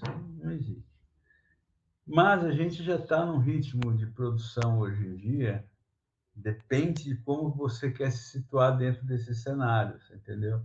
Em que você tem uma série de possibilidades dentro de produção de quadrinho, não só autoral, em que você pode ter o quadrinho como uma fonte de renda boa, entendeu?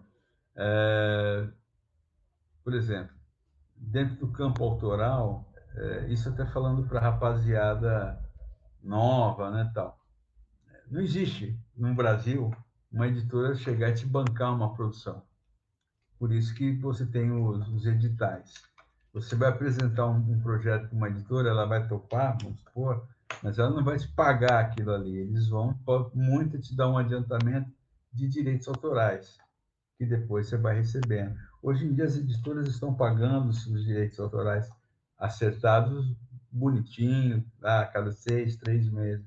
E é bom. Muitas... O, esse valor de direitos autorais é um valor ok, assim. Valor bom. Varia, né? Varia. Na média. É, o, eu falei, o Yeshua vende legal, tem trabalhos que é até interessante para você saber o que, que, tá, o que, que teu vende legal, o que, que teu não vende, entendeu? É, Histórias do Clube da Esquina, por exemplo, que, é um, que eu lancei em 2010, acho que é, ele vende bem até hoje entendeu? É, é, é, então, assim, mesmo dividindo os royalties com o Museu Clube da Esquina, eu recebo uma parte bem menor, mas tá? agora aí há trabalhos encomendados por, por, por editoras, adaptações, muitas adaptações, tá? Então dá para você manter um ritmo, inclusive, de estar tá produzindo. E hoje em dia é, é, é, eu considero uma uma boa conquista como profissional é, é lógico que quando você faz um trabalho autoral, você dá 100% seu. Mas eu consigo dar um, um, um, bom percentual de laudo, por exemplo, do que eu faço, em adaptações. Por exemplo, o ano retrasado, eu fiz para a ateliê da escrita a adaptação do Iracema do Zé de Alencar. Quando me pediram, essa eu, na hora ali, a editora falando comigo, a pessoa, né? Eu, sabe, a cabeça pensou, não sei se nem na cara eu esbocei, puta, Iracema, né? Então, falei, tudo bem, vamos lá, trabalho. Mas aí eu li a história e achei mar maravilhosa. Uma coisa escrita no final do século XIX, o José de Alencar tem todas umas questões que envolvia ele, mas a história em si, eu eu, eu, puxei umas coisas ali que eu achei interessante, que é o laudo, o, laudo que é o lado, o lado autoral meu, entendeu? Tanto que eu, inclusive, eu cheguei para para a editora, falei, olha, É, você sabe que a Iracema, é, que não tem lá negócio de virgem dos lábios de mel, não existe isso lá no livro. Ah. Eu falei, você sabe que a Iracema, ela é, ela é filha do xamã da tribo, é, ali no Ceará. Então, você tem duas tribos, né? Você tem uma tribo que está mais mata dentro e você tem uma tribo que está à beira da praia, que é a tribo inimiga. Eu falei, você sabe que a, a Iracema é a, é a xamã ali, filha do xamã, e ela é a guardiã do, do Jurema, é, falando para a editora. Eu falei, e você sabe o que é Jurema? Ela, ela falou, não, Jurema é o Juremá, que é um parente do ayahuasca. Olha. E ela, ela dá ayahuasca para o português, lá que eu não lembro o nome dele, tomar em dois momentos. E o português tem uma miração, tem uma, tem uma viagem ali lisérgica, que ele pensa que é a noiva dele que está em Portugal, mas é Iracema. Eu falei, isso está no livro, eu falei para ela. Olha. Eu posso, eu posso colocar isso nessa. Eu falei, lógico que eu entendo eh, qual o direcionamento que esse livro vai ter, qual, qual, qual o objetivo de vocês. Era, era, pra, era educativo, para escola, alguma coisa? Exatamente, é para venda de PNL. Como ele foi vendido por PNLD, tá. sabe? É, eu falei, mas isso está no livro. É. Então, posso fazer? Eu falei, eu sei os cuidados que tem que ter, mas eu acho legal isso porque está no livro. Foi criado pelo José de Alencar. Eu falei, isso, posso? Isso até vai atrair, sei lá, o jovem que for ler, né? Vai achar mais interessante ainda. Porque o legal, eu falei, eu posso desenhar o índio índio. Eu falei, não vou pôr pênis e vagina e peitinho à mostra, mas eu vou fazer os corpos desnudos, como os portugueses, quando chegaram aqui no Brasil, viram. Sim. Posso fazer? Posso. Então, você faz uns truques, cobre os peitos da Iracema, mas estão lá. E aí, isso que você falou que é fundamental, porque você tira todo aquele ranço da história e você pega o legal da história. Sim. Porque especificamente falando, Peracema é a Índia que ela tem um poder, ela tem uma força dentro da tribo, porque toda, todo, todos os guerreiros da tribo são meio que servem a ela ali, porque é ela que dá a bebida para os caras entrarem na força e ir para a guerra. Quando ela foge com o português, ela acaba com a tribo, entendeu? Então, esses elementos, o próprio português acaba com ela também, entendeu? Aí quem lê história em quadrinho vai, vai entender. E isso é o que o José de Alencar escreveu. Então, esse elemento, assim, você tira toda aquela, aquela pompa da escrita do, do, do José de Alencar e, e deixa o, o suprassumo da história. Né? Então, esse é um lado meu autoral, você entendeu? É, o, que funciona meu meu lado de criador que serve a história. Então é um lado bacana e, e remunerado, sabe? Não é maravilhosamente bem pago, é, mas é importante entender que dentro do, de um país como o nosso, né? É, você fala, pô, ganha-se bem, mas também não é algo que você fala, nossa, ganho muito bem.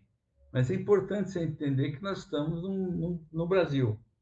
É um país que, é, cara, na França você vê senhora de 70 anos de idade numa livraria de BD comprando pilhas de, de BD para ela ali. Sim. Então, você sabe, você pensar no depois que nós nem temos mais livraria, uma editora fechar um projeto, dois com você, não é aquela questão de pensar há uma vitória no campo da, da dependência do artista para se trabalhar. É uma vitória para todos, né? Sim. Então, assim, não é o valor exato, mas é, é, é, é está havendo uma negociação interessante.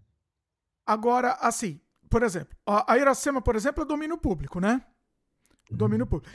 Vou agora vou fazer uma pergunta difícil. Não sei se é difícil essa pergunta, mas, por exemplo, se você uhum. fosse criar por você porque vai ser para a editora, né? Eles estão te pagando um fixo e vai ser para eles. Sim. Né? Eles vão ser donos depois do trabalho. É, se você criar para você, não, vale, não valeria a pena você pegar um, um, um trabalho de domínio público e criar esses que, por ah. exemplo, vão para a escola, que a gente sabe que vai ser distribuído em escola e tal. Né? Pegar um livro da, da didático, um, um, livro que está na. Como que se fala? Está na, na, na. Esqueci o nome. A, que está distribuído, né? Publicamente. Dentro da, desse, desse sistema de sistema. PNLD, Exatamente. compra de é, se pegasse e fazer por você, você acha que não valeria a pena? Você acha que o investimento que você teria seria mais complicado? Não, não. Na verdade, o, Dimitri, são coisas que a gente, é, que eu é, não parei para pensar isso, entendeu? Pelo ritmo de, de, dia a dia de trabalho, de coisas para fazer e tal. Mas há, por exemplo, a, o Drácula, que eu adaptei para a editora Caraminhoca, uma editora aqui de São Paulo, uma editora pequena, de, tem um editor muito querido lá, dois editores muito queridos, que é o Denis e o Sérgio, parceiros, que a gente conversando, tomando café na editora, eu joguei para ele isso, sabe? Eu falei, esquecendo de adaptar, eu, eu queria adaptar o Drácula, sabe? Eu falei, ainda falei para ele, olha, não é nem uma questão de eu fazer uma releitura do Drácula, né? porque a, o, o, que eu vejo do Drácula é maravilhoso. Então, é, é dar a minha cara na história, meu jeito de contar. Ele falou, vamos fazer. Então, assim, houve uma... A, o Alto da Barca do Inferno, que eu publiquei em, com a, a Perópolis, que é um livro que ainda está em catálogo na editora, que vende ainda até é, me parece que ele havia sido vendido por PNLD também, não tenho certeza. A editora estava vendo isso. Foi um projeto que eu levei para a editora. Ah. sei lá, 2008, 2009. Eu sentei com, a, com, a, com, as, com as editoras, é uma delícia aquela casa lá, que é só mulher. Então, delícia no sentido de eu sempre me dei bem trabalhando com mulheres. A Tianinha, mesmo, que eu fiz muitos anos, a editora era mulher. João a gente tem aqui Mayakovsky, não sei o quê, não sei o quê, não sei o quê, não sei o quê.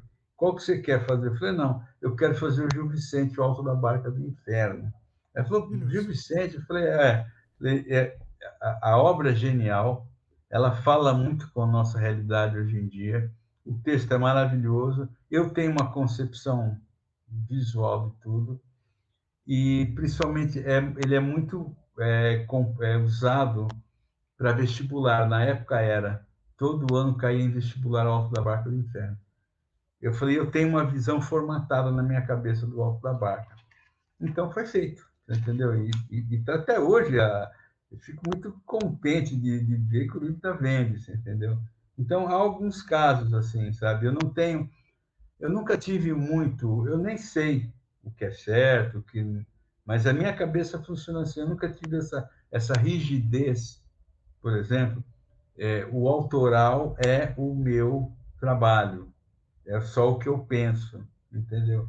O Alto da Barca do Inferno, sabe? Inclusive, há um detalhe na própria adaptação que eu fiz sobre a questão de um personagem que o, o um estudioso do, do Gil Vicente, né, o autor lá de 1500 e pouco, o, o, ele tinha uma concepção de um determinado personagem e eu tinha outra entendeu? É algo muito pequeno na narrativa, mas houve esse confronto. Nada, nada grave. Eu achava uma coisa e a editora bateu na minha. Ela falou: olha, vamos o que o Laudo está pensando. Então, assim, sabe? É, então, tem muito, tem muito disso, sabe? Recentemente, só para. Eu fiz um trabalho para ateliê também, que chama. Um livro infantil, que chama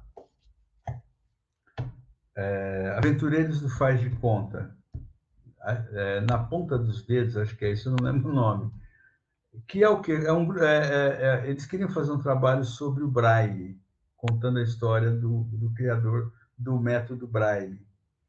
É, e é para crianças, né? E seria uma leitura que teria um, uma um, teria uma ramificação para os cegos também, como foi feita uma edição para cegos. O que, que aconteceu? Eles me, me trouxeram uma escritora, que é a Maria Schenck, que é uma escritora cega, para me auxiliar no campo de uma pessoa cega.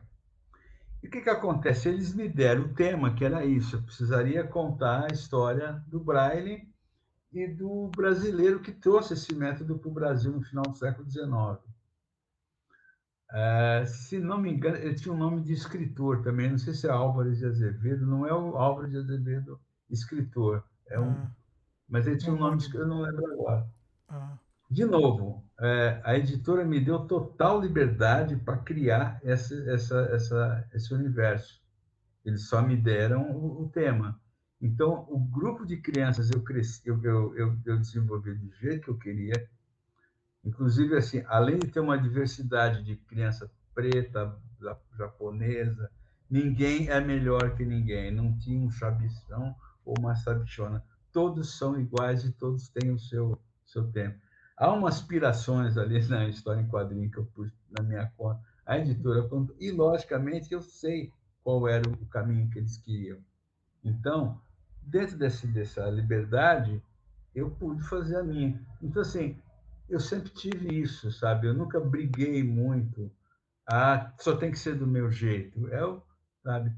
Além porque eu acho uma grande experiência, sabe? É, ao mesmo tempo que às vezes eu me vejo, por exemplo, é, como tem as histórias que eu faço lá para homenagem, que eu faço com a Germana Viana e com o Marcati. Algumas histórias ali que eu entro numa, numa, umas questões, ali vou fundo nelas. Às vezes você trabalhar dentro de algo que te encomenda é, é um desafio, sabe? Você pôr o teu, o teu processo criativo a serviço de alguma coisa, sabe? Para mim nunca nunca teve problema. Já tive questões, só para não, esticar, já tive coisas também que não deu certo. É... Como é que chama? Medeia, é, uma adaptação do Medeia que me foi proposto. Adoro, adoro todo esse panteão de, de tragédia grega. Acho tá tudo ali, a base de tudo, dos heróis gregos, tá tudo ali, né? É, o Jazão, né, que é o marido da Medeia, que é o anteriormente ele é o, é o herói do Velocino de Ouro, né? Depois ele vira o Crápula na história da Medeia, então isso é maravilhoso. Só que eu sentei com uma roteirista que ela tinha uma concepção tão profunda e tão diversificada, tão diferente do que é dentro de um outro contexto que eu simplesmente não entrei na história dela. Eu, não, eu não ah. entrei. Eu cheguei para. Nem eu pirando na batatinha, não havia acordo. Tanto que eu cheguei para a editora, a pessoa, né? Falei, olha, não vai dar certo. eu não estou conseguindo. É, eu não estou conseguindo. É incompatibilidade, né? É incompatibilidade é. Entre, é, é. entre opiniões, é. de, entre ideias. É, acontece, né? Não tem jeito. É. O, o comentário aqui, o Rodrigo comentou: Drácula é um livro que eu não consegui gostar. Ele tá falando do livro mesmo, né? Não da, da HQ, mas do, do, do livro mesmo. O Glaudston comentou: tô curtindo muito, para mim é mais. É, é, mais uma aula que eu tenho que prestar atenção. Olha aí, Glaudston. É, tá, tá incrível mesmo. que é isso. Muito bom. É, você comentou né, da história do Clube da Esquina. Fala mais um pouco, porque esse é um, um grande sucesso seu, né? É um, um dos grandes é. sucessos. Fala aí de, dele. O, o Milton Nascimento, eu, do Clube da Esquina, descobri eles no meados dos anos 70 eu acho que eu nem entendia direito na, do que se tratava a música dos caras lá, né? época de ditadura e tal, mas a música, eu, eu ouvia muita música, né? Não só, então, sabe, Chico, enfim, muita coisa lá. Né?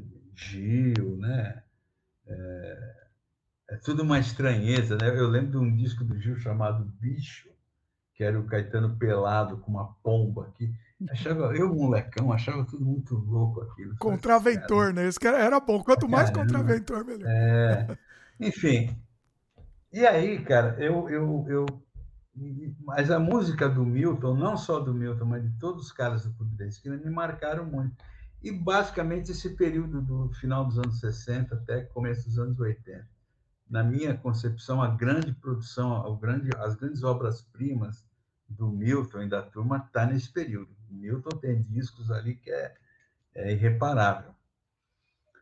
Ah, houve um trabalho que eu fiz é, meados dos anos 2000 para a revista Caras. E aí, naquele período, me veio uma ideia de propor para eles, assim, fazendo trabalho para eles, me veio uma ideia de propor um projeto de como eles tinham aquelas coisas de livro da revista Cara, é, panela da revista Cara, essas coisas, eu pensei em propor para eles uma.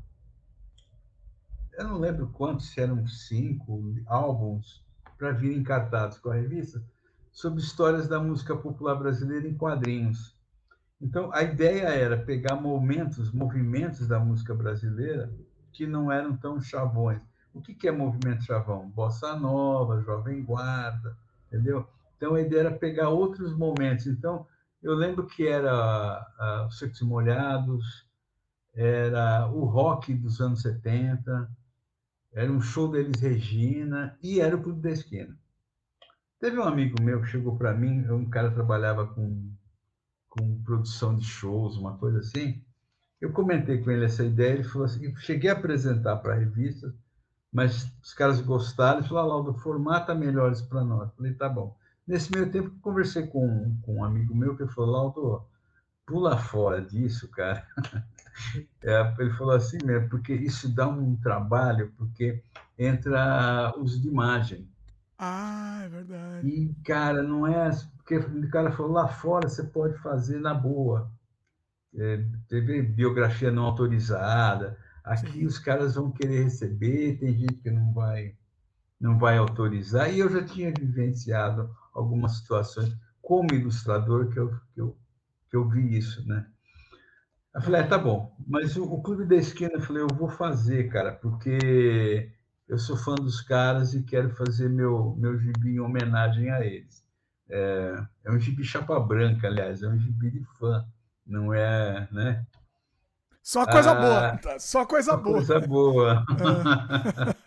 É. aí, aí, é mais fácil, cara? inclusive, é mais fácil de aprovar, né? Inclusive, tá certo. Pois é. é. E aí que eu estava falando no começo desse nosso bate-papo, hum. que eu sempre, a, a, a, eu sempre trombei com as pessoas, é, foi, foi muito engraçado. É, o, o Mogi eu conheci porque tinha uma amiga minha que era amiga, uma amiga minha, uma amiga ainda a gente nos conversamos ainda hoje, amiga muito querida, que é amiga, foi amiga do Luquete. Uhum. Aí na época ela fez. E eu moro aqui na região da Pompeia, aqui em São Paulo. E próximo, bem vizinho meu aqui, morava, ele já não mora mais, o Juvenal Pereira, que é um fotógrafo muito conceituado, trabalhando no Estadão, conceituadíssimo. E é um fotógrafo, morou vizinho aqui, uma rua próxima daqui, e esse cara fotografou é, é as fotos internas do álbum Clube da Esquina, do disco, é dele. Olha. E a gente frequentava uma. Eu frequentava uma loja de discos de CD, um cebão aqui que tinha aqui na perto aqui da aqui na Pompeia, que a gente se então juntava o, o, o pessoal ali de música, o pessoal do rádio táxi, Car, Carlinhos, a gente se reunia ali para ficar batendo papo. E falando de música, e tinha muito CD velho, então você sempre achava um negócio ali, você achava uns discos, umas raridades ali, mas a gente mais é, dava gasto, porque não comprava nada e ficava batendo papo lá com o dono da loja. E um dia eu comentei com ele, falei, cara, eu estou querendo fazer um quadrinho sobre o Clube da Esquina. Eu falei, pô, mas eu precisava, eu tenho que fazer uma pesquisa. Ele falou, cara, você mora vizinho do cara aí que é do Clube da Esquina, é amigo dos caras, ali é mineiro. Eu falei, quem? Eu falei, ah, o fotógrafo, lá e na hora tinha o Cafi, né? Que... Eu falei, é o Juvenal Pereira? Ele falou, é. Eu falei, pô, o Juvenal Pereira mora, do... mora vizinho? Eu falei, mora. Aí, enfim, Conheci o Juvenal, gente feliz, somos amigos até hoje. Falei da ideia e, coincidentemente, o, enfim, curtar a história, o, o Márcio Borges, que é o letrista do Milton, foi o primeiro letrista do Milton, irmão do Lô Borges, né? faz parte daquele clã maravilhoso dos Borges, ele estava montando o Museu Clube da Esquina, ah. Na época era um museu virtual, hoje eu acho que ele já é um físico lá em Belo Horizonte. E ele estava querendo justamente umas páginas de história em quadrinho para ilustrar o, o, o, site. E aí a gente, o Juvenal fez essa ponte, a gente se conheceu, trocamos umas ideias, fiz uns estudos né, da versão é, comics do Clube da Esquina dos caras, né? E e foi aprovado, né? Eu fiz 15 páginas é, que foram para o site e posteriormente virou um, um livro, né? Que aí eu fiz mais histórias. A ideia, assim, eu peguei depoimento de todos, de todos, mais algumas pessoas como a Cláudia, a esposa do do, do Márcio, uh, o Fernando Brant, que é o letrista do Milton, enfim, a Tatiana Alves, que era a secretária desse, o pessoal foi tudo. Então, é, detalhes importantes. Ah, o Loborges, quando se apresentou naquele show, ele estava usando um chapéu assim, entendeu? Então, ah, o outro estava tocando não sei o quê. E qual era a ideia do livro, que é o que saiu? É, que não fosse focado só no Milton, fosse focado nas pessoas que que, que formam o Clube da Esquina, que inclusive não são só as pessoas famosas. É, por exemplo, o nome Clube da Esquina ele foi dado pela mãe do, dos Borges, né, a Dona Maricota. Então tem uma história da Dona Maricota. Né? É, o seu Salomão, o pai do, do, do, dos Borges lá, né, pai do Lô, que também é Salomão, ele dava rango para o Milton lá, né, que ele acabou. Então rango assim, os caras iam ensaiar lá, né? É tudo músico.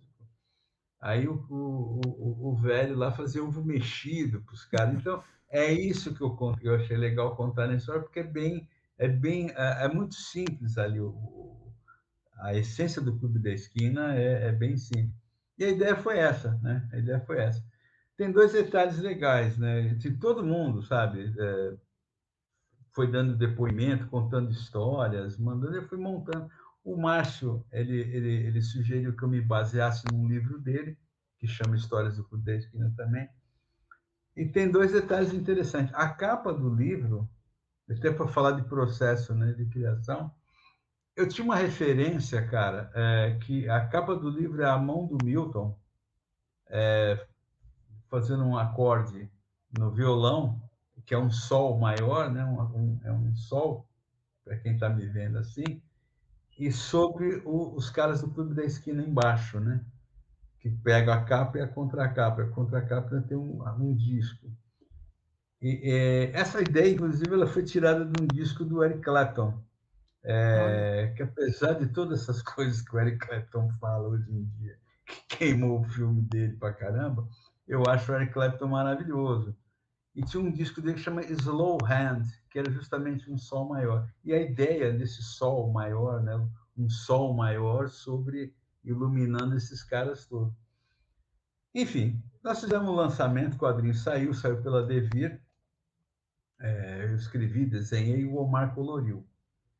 É, e qual foi a ideia? Foi que nós fizéssemos uma sessão de autógrafo é, em Minas Gerais, lá no, em Belo Horizonte, no bar que era do lado da esquina aonde aconteceu o Clube da Esquina, né? onde a molecada se reunia lá. A molecada, o Loborges, o Beto Guedes, o Telo, se reuniam lá para é, ficar tocando violão, bebendo, conversando e tal. Lá do lado tem o bar do o bar do, o bar do Godofredo, que é o Godofredo Guedes, que é o pai do Beto Guedes, que é um grande músico né, já falecido, mas o bar é homenagem. O bar é do filho do Beto. Então, toda minerada está ali. E qual foi a ideia? Fazer um lançamento lá juntando todo mundo. Então fizemos uma sessão de autógrafo que, não seria só o Laudo e o Omar autografando.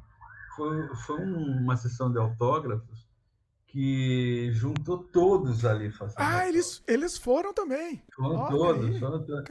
E o bar, cara, é um, é um bar, se você entra, ele cheira Clube da Esquina. Cheira música, cheira birita, cheira cerveja. No centro do bar tem uns instrumentos lá, tem um baixo Hofner ali, tem um monte de coisa. E ali, cara, é, a gente teve vivências ali, todo mundo autografando a todo mundo autografando. Fernando Brant, Toninho Mori, todo mundo. Beto Guedes, todo mundo autografando. Ah, e teve um, momentos maravilhosos ali, cara, em que, por exemplo, o, o determinado momento chegou o, o, Toninho Horta com a Laide Costa, que é uma grande cantora brasileira, uma grande voz, viva ainda, nativa. E ela estava fazendo um show lá em BH, o Toninho Horta levou ela e, cara, chegou uma hora que ela sentou ali e foi dar uma canja.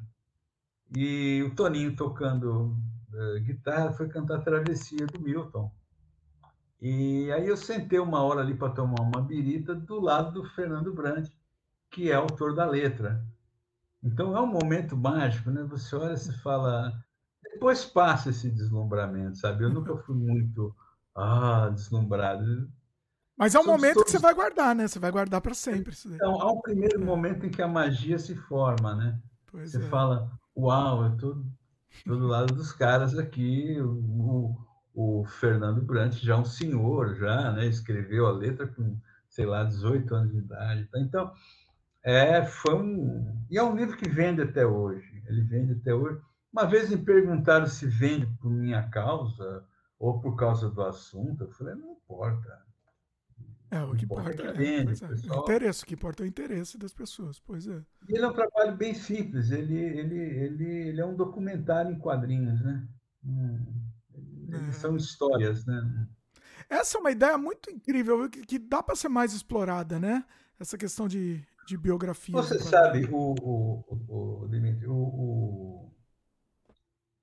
o Douglas Quinta Reis, um amigo muito querido, um dos donos da Devir, já falecido, infelizmente, figura muito querida. Ele e o Mauro foram assim, fundamentais para a minha entrada lá na Devir, publicando com eles.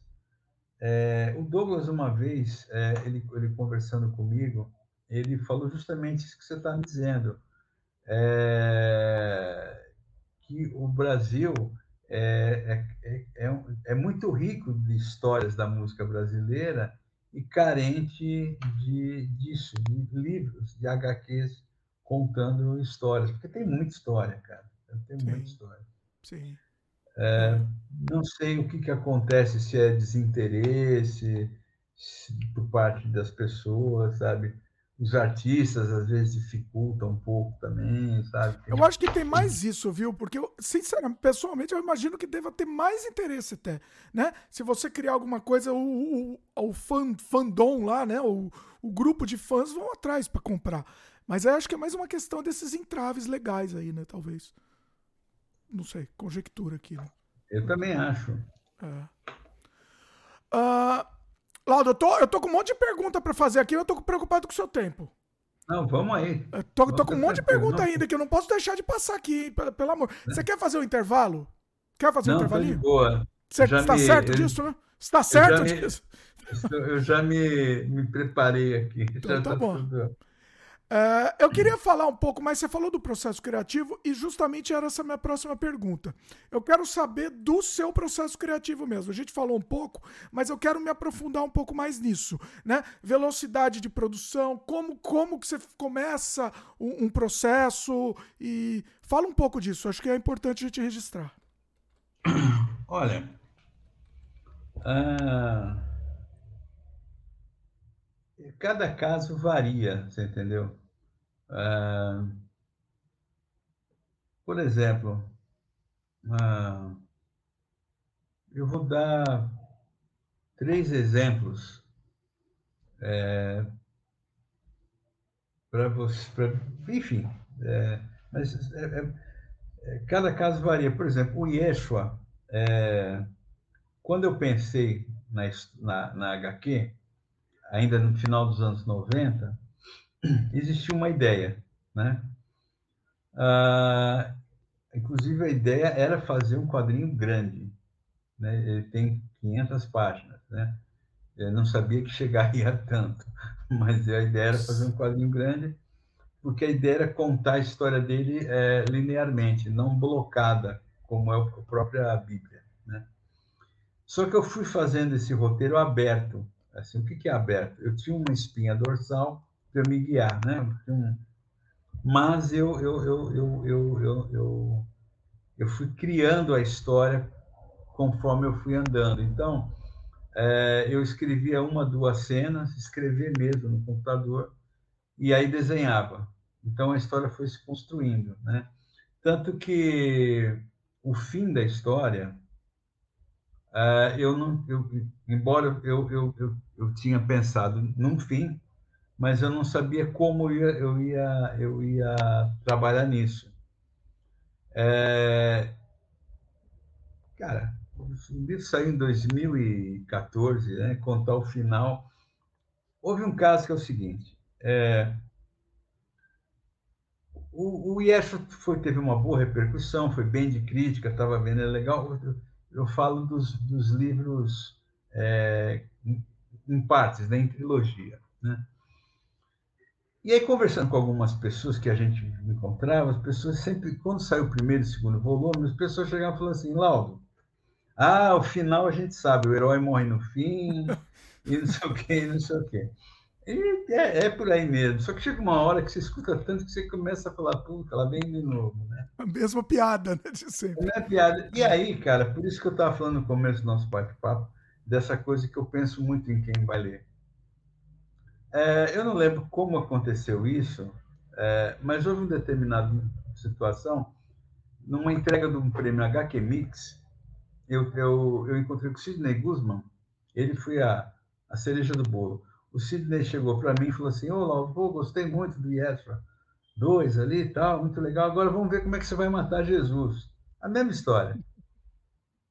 Aí, sabe, quando ele falou aquilo, isso que eu falei que foi cereja, porque eu, eu, eu, tenho ele como assim, eu fechei a, a conta com ele, né?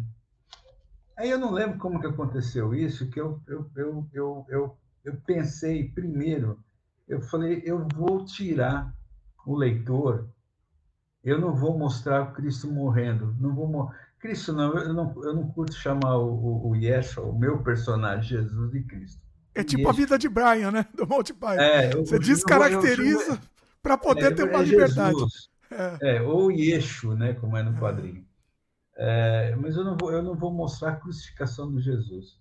Eu vou trabalhar com a seguinte logística: o leitor sabe que ele está pregado na cruz, mas eu vou tirar ele de lá. Então, que é o que acontece. Eu depois eu criei assim. É, você tem toda a cena ali dele, algumas partes dele carregando ali o madeiro, né?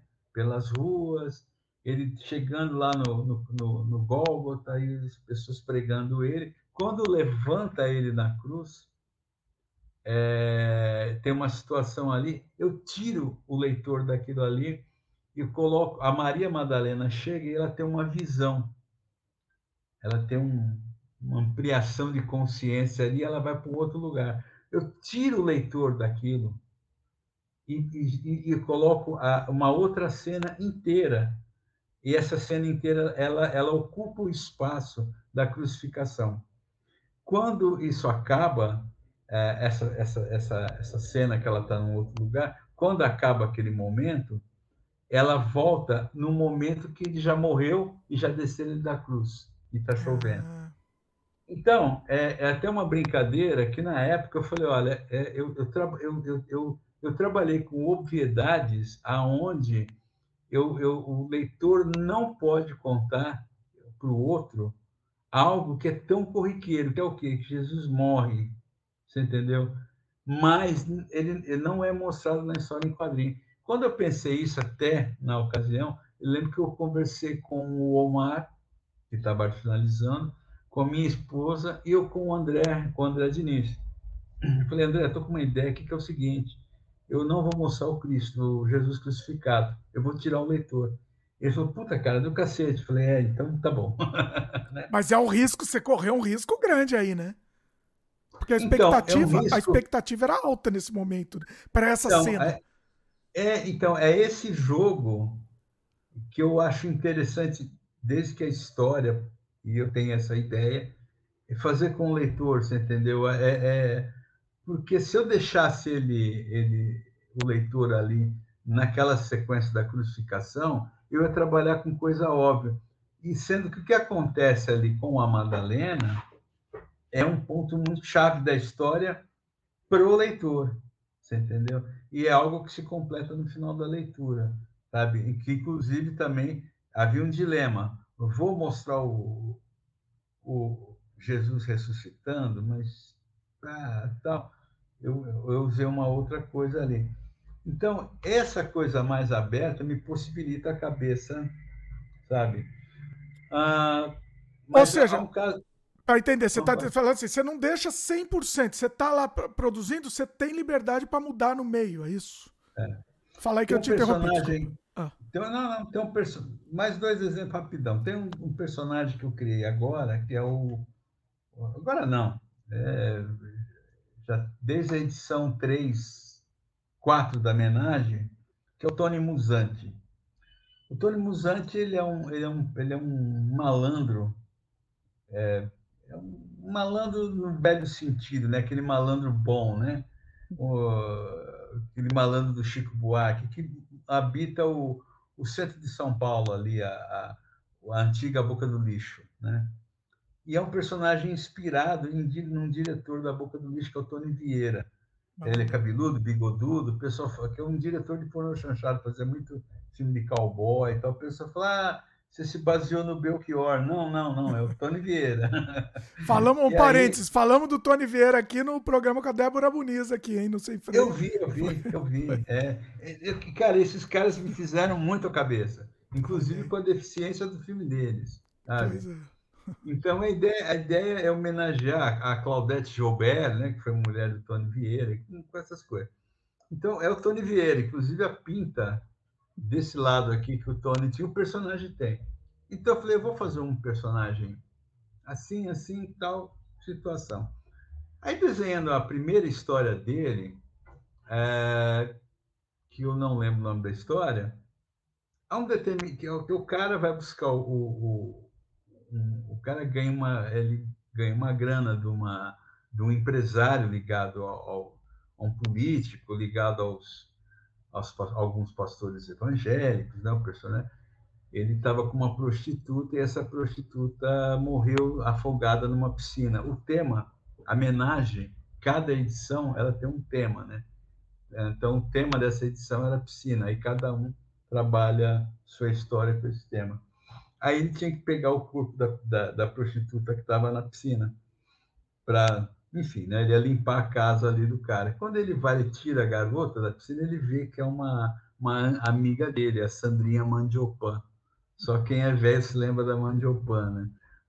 E aí, cara, ele, essa, ela, ela, ela vive, né? Ela é um, ela é um fantasma e ela, ela entra no corpo dele, né? E aí rola toda uma situação, ela possui ele ali, né?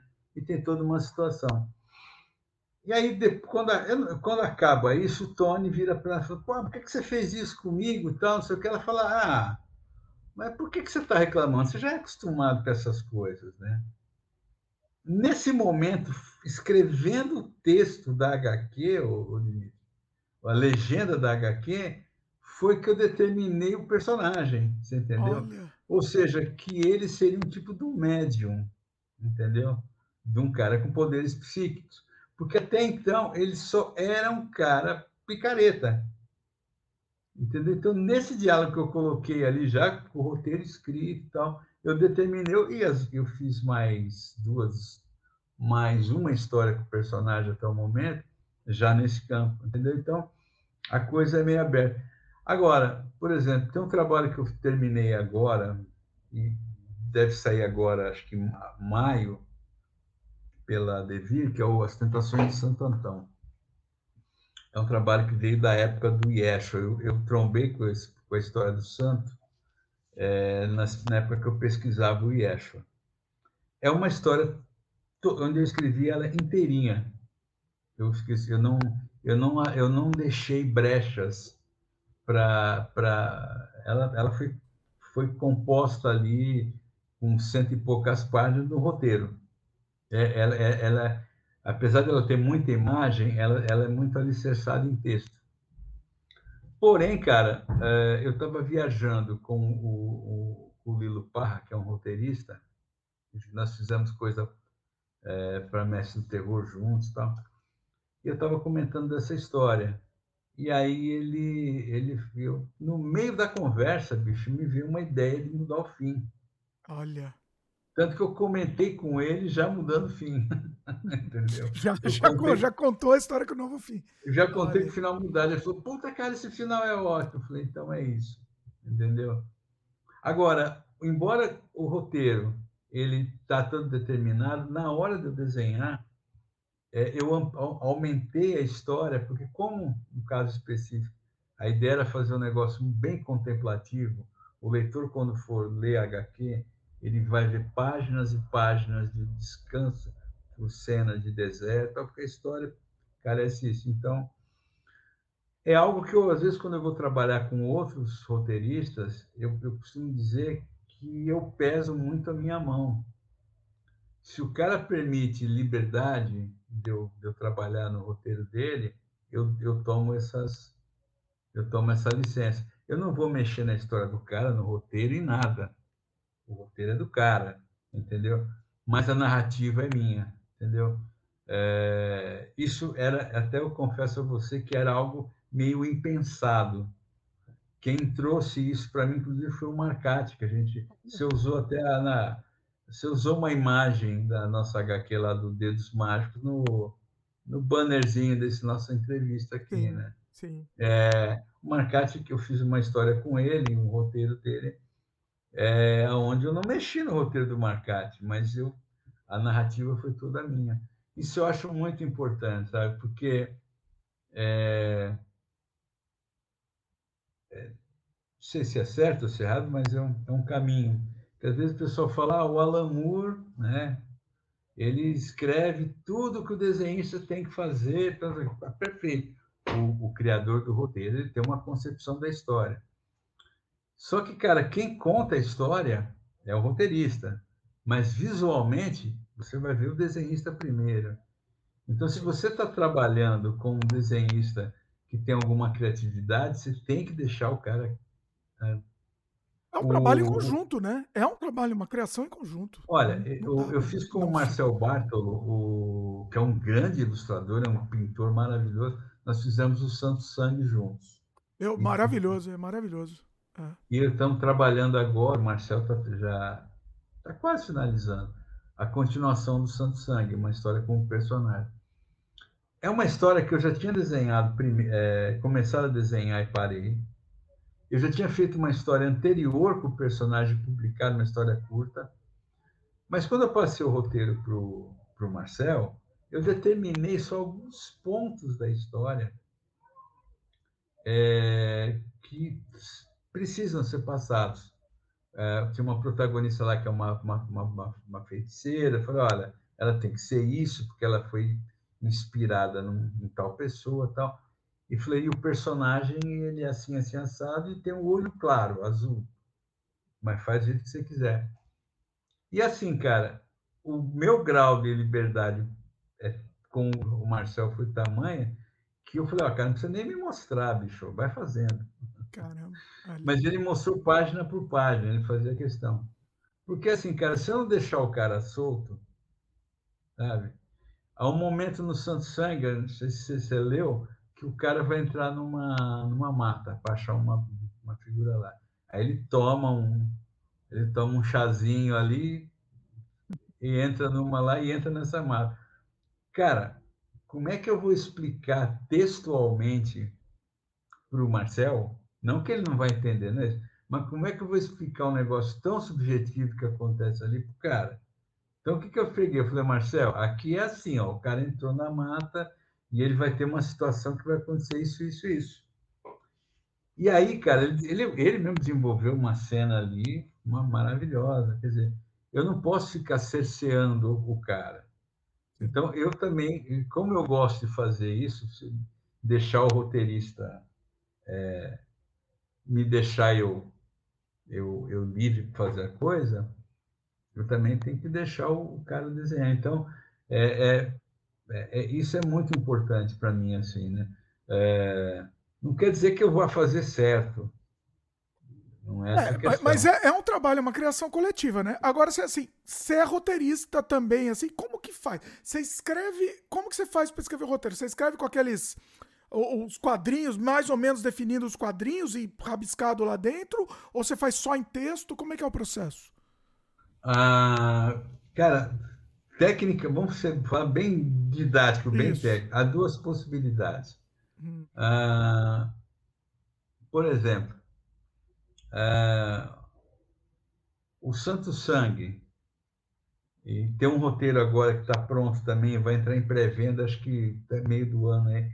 Que eu fiz com um desenho chamado Rodrigo Mazer. Maravilhoso, o cara, é, enfim, grande ilustrador, que é o Homem do Lado de Fora. É, eu escrevo como eu escrevo para mim. Eu escrevo um roteiro, página, trabalhando a questão da página par, página ímpar. Eu descrevo a cena. Então, como eu vou passar para outro desenhar, eu explico um pouco melhor a cena, entendeu? Se é para mim, eu escrevo o texto ali no, no Word só para é, Laudo e Dimitri conversam pela internet. Aí eu é, sem o diálogo. Mim, sem o diálogo. Não, com os diálogos, ah, com, com diálogo, diálogos, entendi, tá? entendi. diálogo. Tudo. Ah. É, agora, se eu for passar para alguém desenhar, desenhar, aí eu explico um pouco. Mas jamais do plano, do ângulo, do nada. Sabe? A não ser que eu acho que tem um porquê de ter determinado. Eu só vou, olha, Laudo Dimitri, Laudo no seu estúdio conversa com Dimitri pelo computador. E aí, cena, quadro 2, cena semelhante ao quadro, e vou pondo o texto. Plano é detalhe é de alguma coisa, né? Alguma, só se precisar. Porque é o cara que vai dar ângulo, é o cara que vai fazer tudo. Né? Tá? O Yeshua, eu fiz um, um organograma. Porque o que, que acontece? Como eu tinha a história central e outras paralelas acontecendo, eu precisava ter isso para não perder o rumo, entendeu? Então, é. Sabe? É muita ah, coisa, e é um, é um volume absurdo, né? Assim, então, eu precisava disso. Mas, geralmente, eu agora, eu tenho feito uh, algumas adaptações, né? Iracema, é, Drácula, tem algumas adaptações que ainda não saíram, né? mas é. o que, que eu tenho feito? Eu, eu pulo a questão do, do, do, do texto digitado. Tá? Inclusive porque, às vezes, eu preciso me policiar, que eu, que eu, é, é, eu gosto muito do ato da escrita. Tá? Eu, eu gosto de escrever sempre lá atrás, no passado, eu escrevi texto, poesia, letra de música. Eu gosto da escrita mas eu preciso me policiar que às vezes eu cometo um crime com o desenhista, que é esquecer, e eu um desenhista, que é esquecer que vai um cara desenhar. Então, às vezes eu ponho uns bifes gigantescos. É, sei, eu sei como é isso. E às vezes o cara, ah, não, eu ser uma coisa comigo, eu quebro esse texto. É, você tem liberdade, é seu, né? Você corta do jeito que você quiser. O cara às vezes é. não pensa nisso. Então eu tenho me policiado muito nisso. É. Agora, alguma está falando essas adaptações, o que, que eu faço? É, eu estudo o texto, eu pesquiso na internet, leio alguma, vejo algumas é, é, é, algumas resenhas de canais literários, ouço um audiobook, Drácula, Iracema, uns outros que eu fiz, foi tudo desse jeito. Ouço um audiobook, estou trabalhando aqui, ouço o audiobook, e aí eu pego o livro. Eu, eu, eu, eu, eu às vezes eu pego o PDF, mas eu, eu quero, eu sou velho, eu gosto de pegar o livro. Às vezes eu compro em sebo virtual livro de 10 contos, mas eu compro. O, o Iracema mesmo foi isso. É, e aí o que eu faço? Eu pego o livro para ter uma leitura final, que aí eu vou ler, ler pedaço.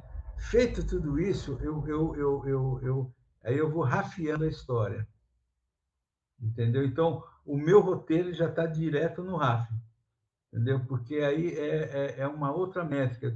A, o, o, a HQ tem que ter 60 páginas, entendeu? Então, eu vou contar dentro dessa métrica.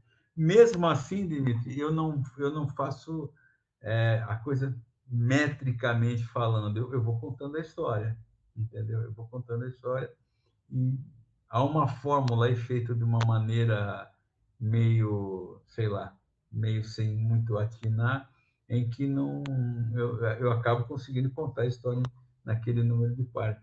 E esse, e esse só para ainda em cima do que você perguntou, essa prática ela me, ela, ela, ela me ajudou no meu desenho, no meu jeito de desenhar, essa parte de rafiar, porque o que, que acontece? É aquela coisa do desenho solto. Então, eu pego o, o papel, faço é, no, no papel ali, o, o RAF, o rascunho, na medida que eu vou fazer o original. E o meu original ele é proporcional ao tamanho que a, a editora vai publicar. Por exemplo, a, o meu original da homenagem, que é formatinho, ele é proporcional à, à, à revista. O Yeshua, ele foi proporcional. Quando ele vai para a edição, vai ser montada, o, tudo que eu quero sangrar ali da página, splash page, está tudo certo. Agora, e fazer isso me possibilitou que eu é, soltasse mais a mão no meu desenho. Então, como eu vou fazer um negócio solto ali, é um, é um, é um RAF, aí eu vou soltando a franga na página, entendeu? Então, me possibilita. Deixa eu pegar um negócio aqui. Opa, é, bom, vamos mostrar, gostei. Vamos lá.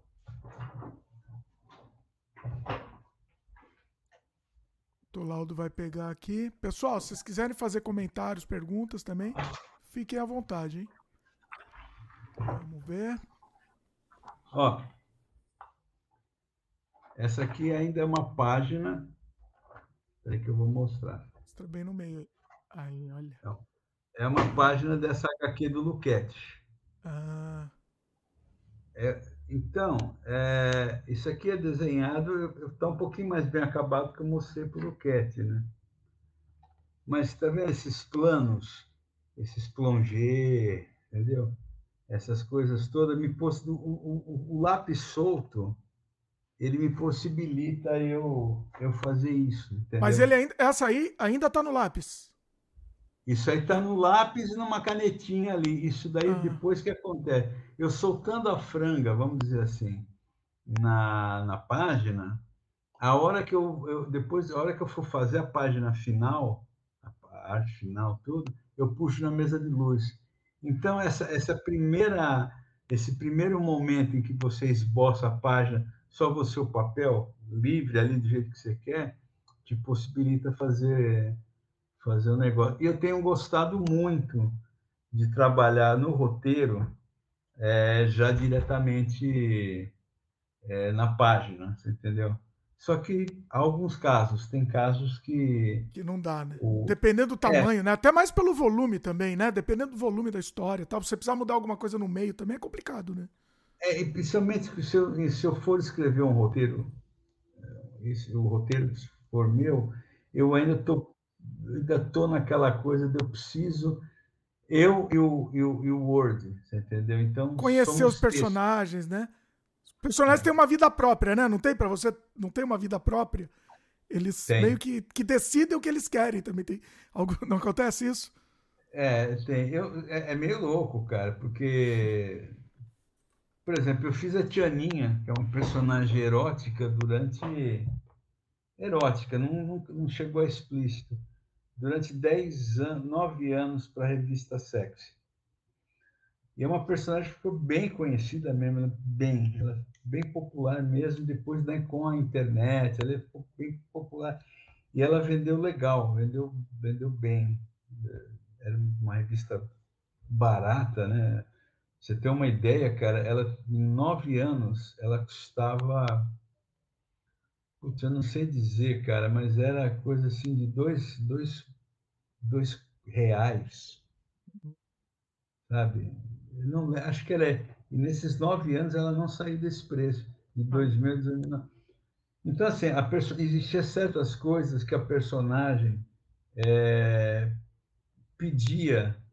É, e, é curioso, assim, por exemplo, ela nunca, eu nunca, é, é, a única vez que eu fiz uma história mais explícita com ela, é, não ficou bom. E a revista não vendeu bem. Olha.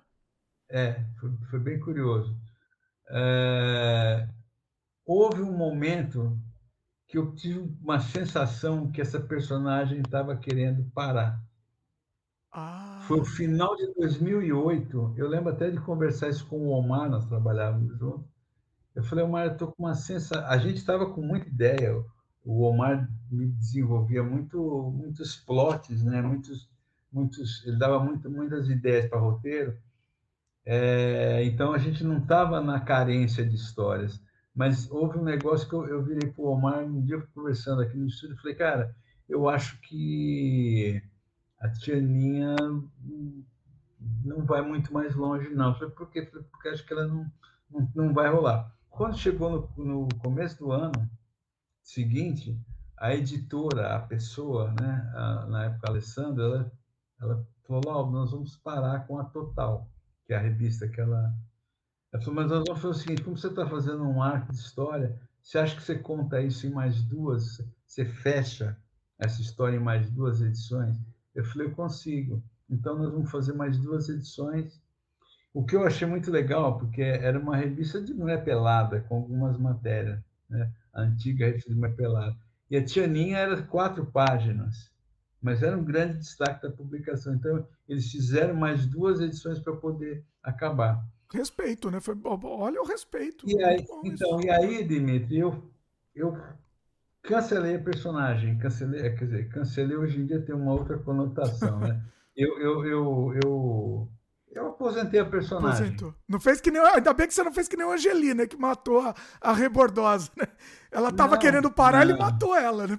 Você não fez não, isso. Mas não, é, isso é do Angeli, né? O Angeli é o grande mestre. A gente é só uma história em quadrinho, né? A, a, a Rebordosa estava tendo vida própria e falou: ah, tá bom, então eu vou te matar. Não. Mas tem uma coisa que é curiosa, cara. Então, assim, a personagem ela foi dentro daquilo que ela viveu ali naquelas, sei lá, cara, 200 histórias em nove anos, mês a mês e tal. Em 2017, cara, eu tentei voltar com essa personagem ah. é, de uma maneira independente, dentro de uma outra formatação. E, e nessa outra formatação, ah, o erotismo não era tão fundamental. Ah. Entendeu? Só que, cara, é, não foi mal. É, a, o pessoal gostou. É lógico que você está falando uma coisa que vendia 60 mil exemplares por mês, na época, com a, com a editora Equidan, uma publicação independente é outra história.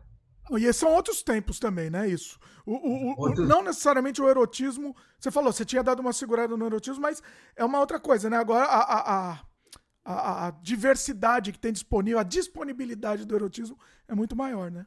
Do que tinha então, na época. Aconteceu um negócio, cara, que assim, eu fiz cinco publicações com a Tiana e parei porque eu cheguei na conclusão que não, não, não dá, não estava dando certo. Olha. É, a pessoa falou, ah, Laudo, pô, não, eu parei, porque assim, é preciso entender o tempo da personagem. O tempo da personagem é aquele, entendeu? É, ah. Foi aquele.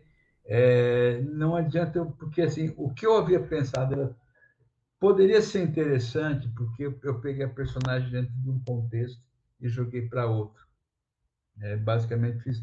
Mas hum, eu acabei, eu mesmo, como, como criador, hum, então eu parei e determinei que o que a Tianinha foi aquilo ali que foi feito. Entendeu? Então é, é, é um é um entendimento que você tem que ter com a personagem, é isso daí, né? Conversou com ela, chegaram num acordo. Conversamos é. e tá tudo certo. Tá, é. Não, eu acho que o caminho é esse. Tem, tem que saber também a hora de parar, né? É, é, acontece, acontece. É, Laudo, eu tenho um monte de pergunta, eu preciso fazer um monte de pergunta, eu tô preocupado aqui. Tô preocupado com, com o teu horário. Vamos mais um pouquinho aqui. Vamos tá? mais um pouquinho. Até porque, ô, ô, ô Dimitri, muito assim, mas vamos, vamos é. um pouquinho. Meu, velho, cara. Meu, minha cabeça. Eu sei, então, eu não quero te abusar velho. aqui. Eu, eu fiz isso, eu abusei da Débora Muniz, eu fiquei com peso na consciência. Ela, ela, ela não, falou que não tá problema. Não, não. Mas eu não quero abusar de você também. É, mas eu tenho algumas perguntas que eu acho que, que, são legais aqui fazer. Tem certeza que você não quer dar um intervalinho rápido? Não, Tem certeza? Boa. Tá boa. bom. Então vamos lá. É, você estava falando do processo criativo, eu quero saber assim, arte digital para você, nem pensar. Assim, para você fazer. Não, pensar sim. Não, não, eu não, eu sou digital. Assim, eu, eu, eu, eu, eu trabalho com, com uso de mesa Cintiq, é, inclusive é onde eu, na, eu dou aula na Pan-Americana, eu uso uma mesa Cintiq ali, mas, é, cara, eu ainda sou do papel. Esse primeiro momento de desenhar, sabe? Eu sou de uma geração é, do papel. Sabe? Eu, por exemplo, eu dou a, alunos meus lá na, na PAN, eles. É, a própria Tainã, não sei se ela está aí, é, são digitais. Eles pensam digital. Então, É, Para mim, a coisa de pegar o papel, riscar a página, sabe? Eu, eu puxo na mesa de luz ali o, o layout, sabe? passar o nanquim, trabalhar, isso é muito importante. Agora, depois dessa parte, aí eu vou para o digital. Eu, cor, legenda, balão, tudo eu vou no digital. Inclusive, eu, eu preciso voltar a uma prática é, que eu, eu, eu, deixei de fazer, que é trabalhar com cor. A cor, para mim, é, é eu, eu, prezava muito fazer algumas cores à capa, sabe? fazer, fazer cores manual, é, com aquarela, lápis de cor, enfim, guache. Mas eu estou tudo no, no, no, digital, porque eu estou sentindo uma, uma confiabilidade maior no digital. Não, eu preciso usar algumas coisas para fazer a, feita a, a, pintar na aquarela, porque eu gosto muito disso. Aqui a gente tem um monte de artista brasileiro mesmo que são maravilhosos, Ana Keller, né? Que, é, vai mais é no digital, praticamente tudo digital. O digital tem um problema. O meu, eu tenho um amigo meu, artista Marcelo Matéria, ele sempre fala, né? Ele ele tá produzindo tudo digital, mas ele tá sofrendo porque assim ele não pode vender, né? Mas os originais, né? Então esse virou um problema, é. virou um problema para os artistas isso. Você não tem é, mais o original que vira um é um segundo produto seu, né? Também que você acaba. É, eu tenho eu tenho amigos meus que trabalham para o mercado europeu. Eles trabalham nessa parte, pelo menos é, desenho, arte, no desenho, né? Na, na página, é, no original, até por questão de venda, né? Sim. Questão de venda. Eu, eu tenho amigos aqui também que, que, são só no digital. Então não tem essa de, de original, tem. né? Vai fazer uma vai fazer uma exposição do cara, o que que vai? Vai print, sabe? Perde um Mas pouco eu gosto isso, do, né? é. Eu gosto do papel, eu gosto do pico de pena, do pincel, sabe? Eu, eu, eu gosto disso. Você vê que eu estava falando agora há pouco essa coisa do lápis mais solto, é, da andar um pouquinho mais com o meu desenho hoje em dia, ele tá ele é esse andar mais é pensado no, no, no papel também. É, e, e no, no, seu Instagram eu vi alguns vídeos que você faz, né? Você faz muito bico de pena, muito com pincel mesmo, né? Você te, inclusive, para quem não viu, vai lá no Instagram do lado, bem, bem bacana, assim, ele mostra fazendo mesmo, é muito legal isso. É, fala um pouco do material, do material que você usa.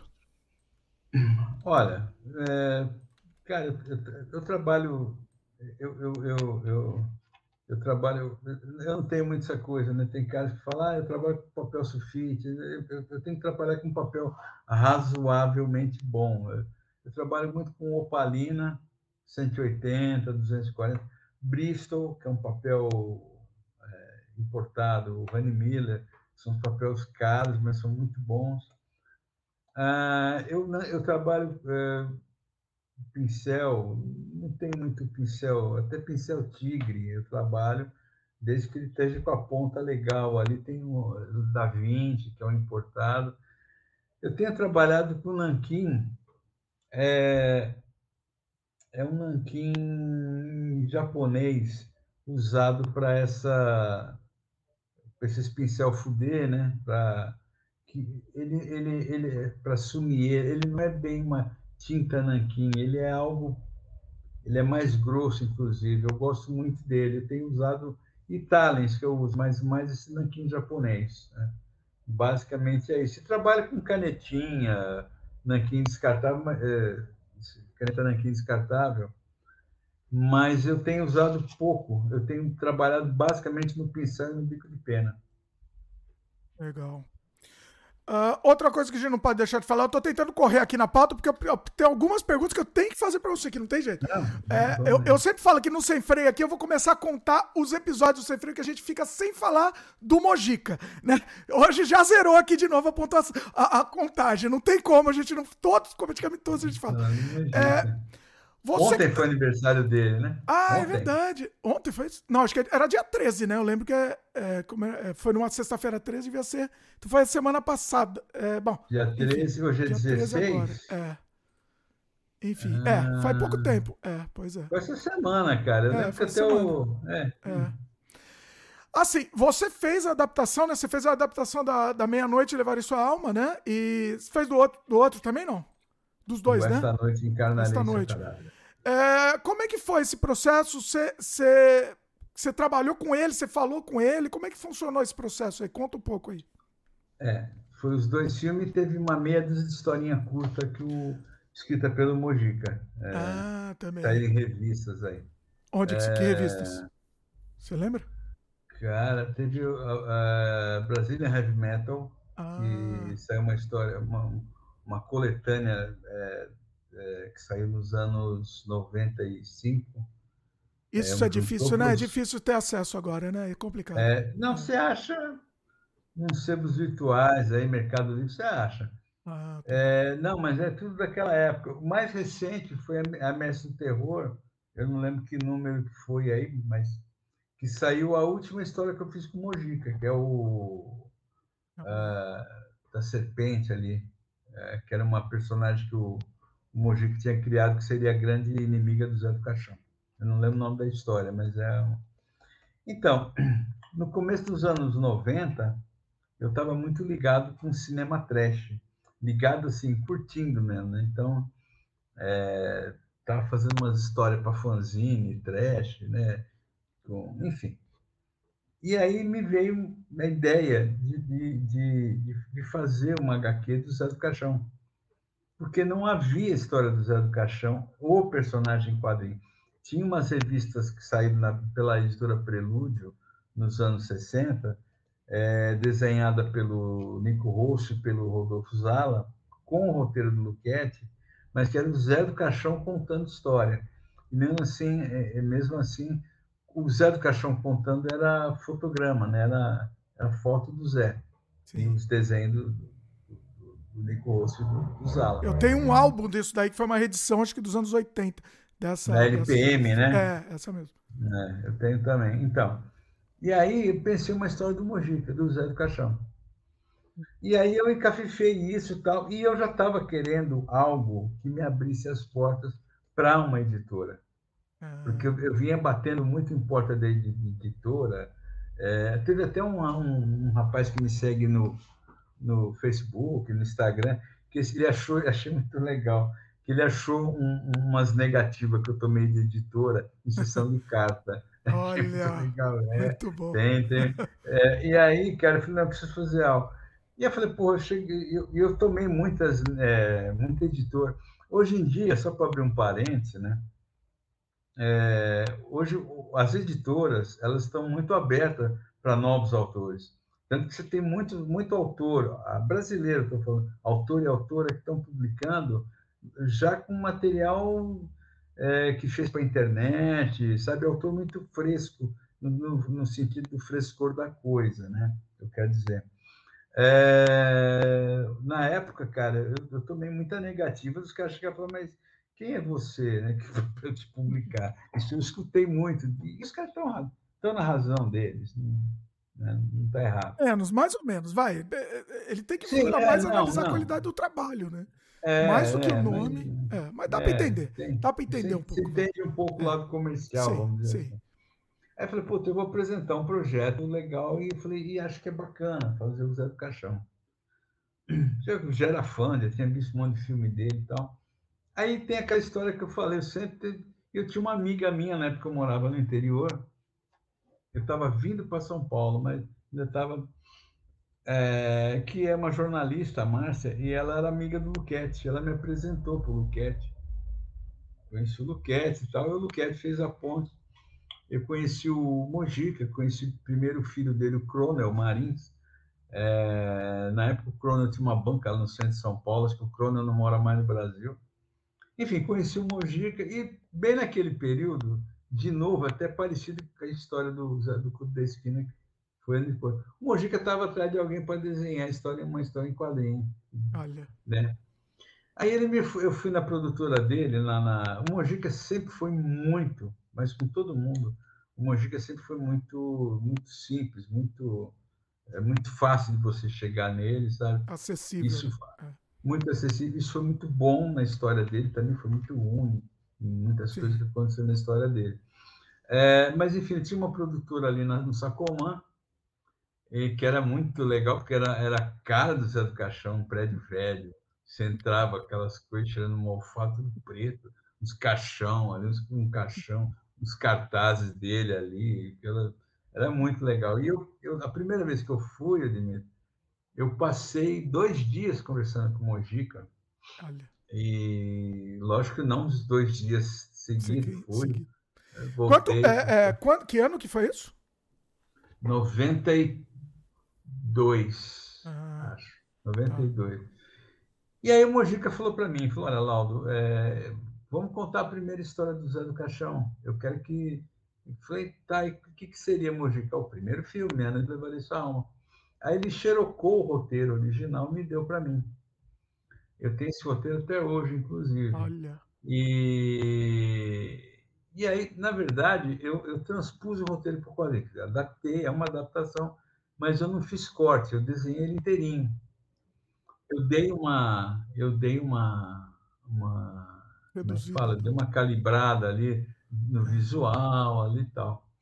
É, cara, eu, eu tenho, eu, eu tive, assim, foi uma experiência fabulosa. Eu tive ressalvas depois com esse trabalho, sabe, pela pela qualidade do que eu fiz. Eu sou muito crítico até hoje, sabe?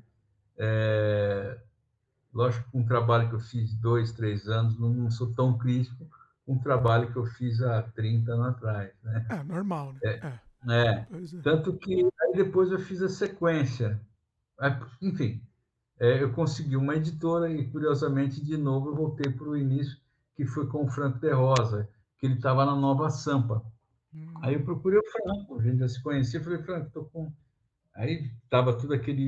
O Mojica estava começando a ter um...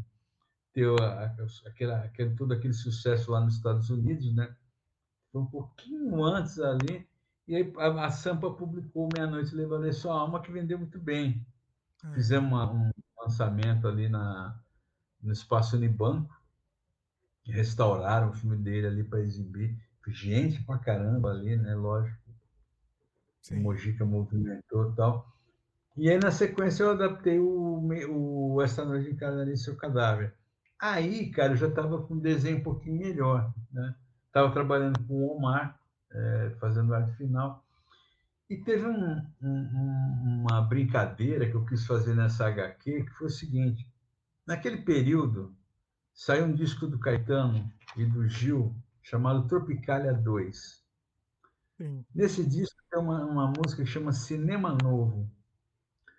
E aí a letra ela, ela é basicamente feita de, construída de como é que fala de de nomes de filmes. Sabe? E aí eu escutando aquilo, eu falei, pô, será que o cara, eles puseram, uh, eles mencionam o Mojica, que é uma peça fundamental, inclusive reverenciada pelo cineasta do cinema novo, né? O Abel Rocha, Júlio Bressan e tal. E há uma citação ao Mojica, de, é, de alma à meia-noite, né? Eles fazem. E aí aquilo, cara, ainda entra nessa coisa do processo criativo. Me deu um estalo. Eu, eu pensei o seguinte, eu falei, eu vou colocar nessa história em quadrinho é, o maior número de coadjuvantes famosos possível. É, coadjuvantes, não, desculpa, é, figurantes. Figurantes. Ah. Então, como tem cena de bar, cena de povo que vai caçar o Zé Caixão e tal. Então, eu pus assim: Sepultura, não juntos, espalhados, mas os caras que eram fãs, né? Na época eles tinham lançado aquele disco tudo. Era o é o... Tudo percursivo. Sim, nossa, me deu branco. Sabe que tem uma é, né? participação do Mojica, né? Que inclusive tem. É, é, tem, é esse nossa, disco é antológico, ele é sim, é famoso sim. lá fora. É tudo Carlinhos Brown na percussão. Que Rata, tem lá o Rata alguma coisa, não é? Alguma coisa assim. É. é. Que até fala Zé do Caixão, sobrinho de Lampião. Tem a... Sim. É. Então tem o, tem o Zé Ramalho, tem o Luquete, tem o Ivan Cardoso, Cara, tem, tem Einstein, que o Sergei Einstein, aquele cineasta, que é, muito comparado, né, o Mojica com a obra dele, algumas coisas. Enfim, eu fiz um, um time de coadjuvante, Grande Otelo, um monte. E nessa HQ, o Mojica ele, ele fez algo que ele não, até então, ele, ele queria ter feito, que é ter colocado na boca do Zé do Caixão o final real do, do, do Essa Noite. Ah, que não foi, que foi censurado. Foi censurado, que ele, o Zé vai afundando, que no filme é, pa, é Padre a Cruz, eu creio. creio. É. é. ridículo aquilo. Sim. E o final da HQ, que é o final real, é eu não acredito, eu não acredito. Eu não acredito. Ele morre, ah, né? ele, a princípio ele morre negando, né? E o fim é Sim. é esse. É... Que depois saíram, né? Numa, em 2017 saiu compilado essas duas HQs no no num álbum da editora Jupati. Que, Mas não está disponível, né? Para achar hoje é muito difícil, né? Acha sim, eu acho que na Amazon você acha. Esse do Zé, ah, é? chama Zé do Caixão, né? acha? Ele é, é bem fácil. Eu, você sabe que eu não é. consegui, eu fui atrás. Olha, eu vou atrás de é. novo, então. É, tanto que essa, é, o Esta Noite em Seu Cadáver, ele, ele começou a sair nos anos 90 como minissérie. Mas a editora mesmo teve uns problemas e acabou não com capa do Shimamoto, inclusive. Ah, então. Eu acho que eu consegui. É, então, saiu uma edição, né? Foi a que eu consegui. Eu consegui uma edição e depois a outra não, não existiu mais. É, cara, na época a gente. Eu não, eu não me lembro por que, que eu não, não voltei para Sampa para hum. publicar esse segundo álbum. Eu não, eu não lembro o que, aconteceu. Eu, eu não lembro se eu estava desenhando e a gente optou em, em, em, em, em produzir na HQ e publicando ela ela seriada. Eu sei que não, não deu certo e ah. acabou. É, esse é o problema de nacional, né? Fazer, uma, fazer seriado acaba tendo grande risco de não, não terminar, né? De ficar. É, é, é dentro do que eu fiz até na minha, nas minhas coisas, Odemir, teve dois momentos que a turma achou que eu não daria conta. Aquela minissérie que eu falei agora há pouco, o Depois da Meia-Noite, que foi uma produção independente, eu, eu lancei ela em três edições de publicação trimestral, e publiquei. Ah. E o próprio Yeshua, que a turma achava que eu não ia conseguir. não ia sair. É o é, seu. Porque... O seu. Como é. chama? O, o, o, como chama lá a série lá do. Que também não termina, né? O, o Game of Thrones. É o seu Game of é. Thrones, né, basicamente. Não, mas aí eu acabei. Assim, demorou, mas eu acabei. é, você estava você tava falando, desculpa te interromper. Você estava falando não, já. É isso. Tá, é, eu queria falar também, eu tô preocupado, eu não quero abusar. Só, tem mais um, um, um assunto aqui também. Do, vamos, vamos falar nessa. um pouco da revista Homenagem aqui, do, do, com, com o Marcati, né, com a Germana Viana. Claro. É, ela é, é, uma revista que ainda tá, né? Vocês têm uma. É, qual que é a periodicidade? Ah, a gente fala que ela é quase, ela é possivelmente quase trimestral, mas não é. nós, nós estamos para lançar agora, acho que o mês próximo, agora de abril, a, a pré-venda, né, a campanha da edição 6. Olha aí. A homenagem, ela é curioso, cara, que assim, a turma fala pelo título que é algo feito a três, né? E homenagem a Troar, é, né? É uma, é uma brincadeira aí, né? É brincadeira. E o pessoal fala dessa conotação de ser um quadrinho erótico, né? Mas não é. Eu acho que o erótico está mais pela Germana, pelo, pela história que ela está fazendo, que é uma história continuada, mas não é aquela Mas, na verdade, qual que foi a ideia? Na época da pandemia ali, quer dizer, nós estamos ainda né, com resquícios, mas naquela época hardcore ali da pandemia, o Marcati e a Germana começaram a fazer umas lives. Eu não cheguei a, a pegar o começo disso.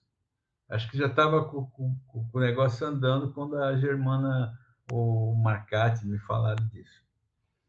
E eu gosto muito amigo deles há muitos anos, principalmente do Marcati, são pessoas que eu admiro muito, é, cada um pelo, pelo, pelo, pelas pessoas que são e pelo trabalho deles, né? E aí teve um determinado dia que a Germana estava vendo essa live deles e, o, e eles falaram algo, alguém propôs, eu não lembro, deles fazerem um trabalho junto. E aí a Germana, ou Marcati, acho que a Germana propôs, ah, vamos chamar o Laudo. E eu estava ali na, vendo a live no, no, Instagram e respondi ali, né? Eu não sou nem chegada a ficar vendo live dos outros e ficar postando coisa deixa, deixa as pessoas falar, né? Mas eu pus ali, eu falei, topo, né? e aí acabou a live, hum. e acabou a live, e a e automaticamente o Marcati criou um grupo e ele colocou eu e a Germana nesse grupo e, e é o grupo Não perde tempo, Marcati é assim, né? Não perde tempo. Não, não. Topou, vamos embora, vamos, vamos fazendo. E aí ele já veio com o nome, ele falou, olha, vamos fazer uma, a gente vai chamar Menage. Eu falei, puta, fechou, é isso. Tal. E aí eu não lembro, mas assim, foi de um dia para o outro, foi, foi um negócio já foi desenvolvendo a, as ideias para a cara da revista, sabe? Essa coisa de é, tem que ter um tem que ter um, um tema por edição, e papapá, papapá. E a gente foi fechando. A, a primeira é, foi o armário, né? E aí a gente foi criando, enfim. É, primeiro, assim, é um, é, essa questão do, do, dos temas, é, tem uma, uma coisa que quem dá os temas já teve, a gente já pegou coisa do público e eles que saem com o tema. Eu nunca sugiro nada, porque eu prefiro trabalhar com essa ideia da, de, de processo de criação, pegando a ideia deles, sabe? Então, por exemplo, é, da primeira edição, o armário, eu não lembro se foi o Marcado, se foi o Germano, mas veio deles. Então, eu acato a ideia e desenvolvo minha história a partir disso. Sabe? É, e por aí vai.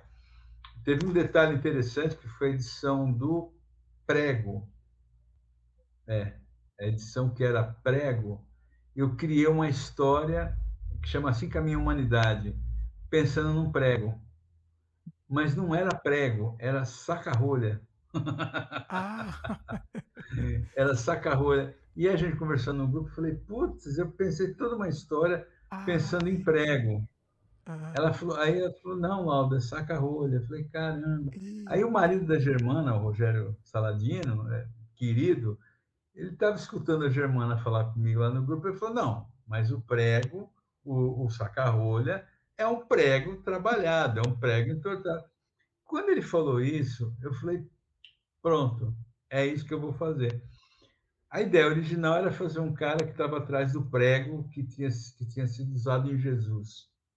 E o cara encontra e ele pira na batatinha e se prega numa cruz com aquele prego. É, a história. É, eu peguei essa ideia e transformei numa outra coisa, que é o Assim Caminha a Humanidade, que é a história de um prego, que o cara está atrás de um.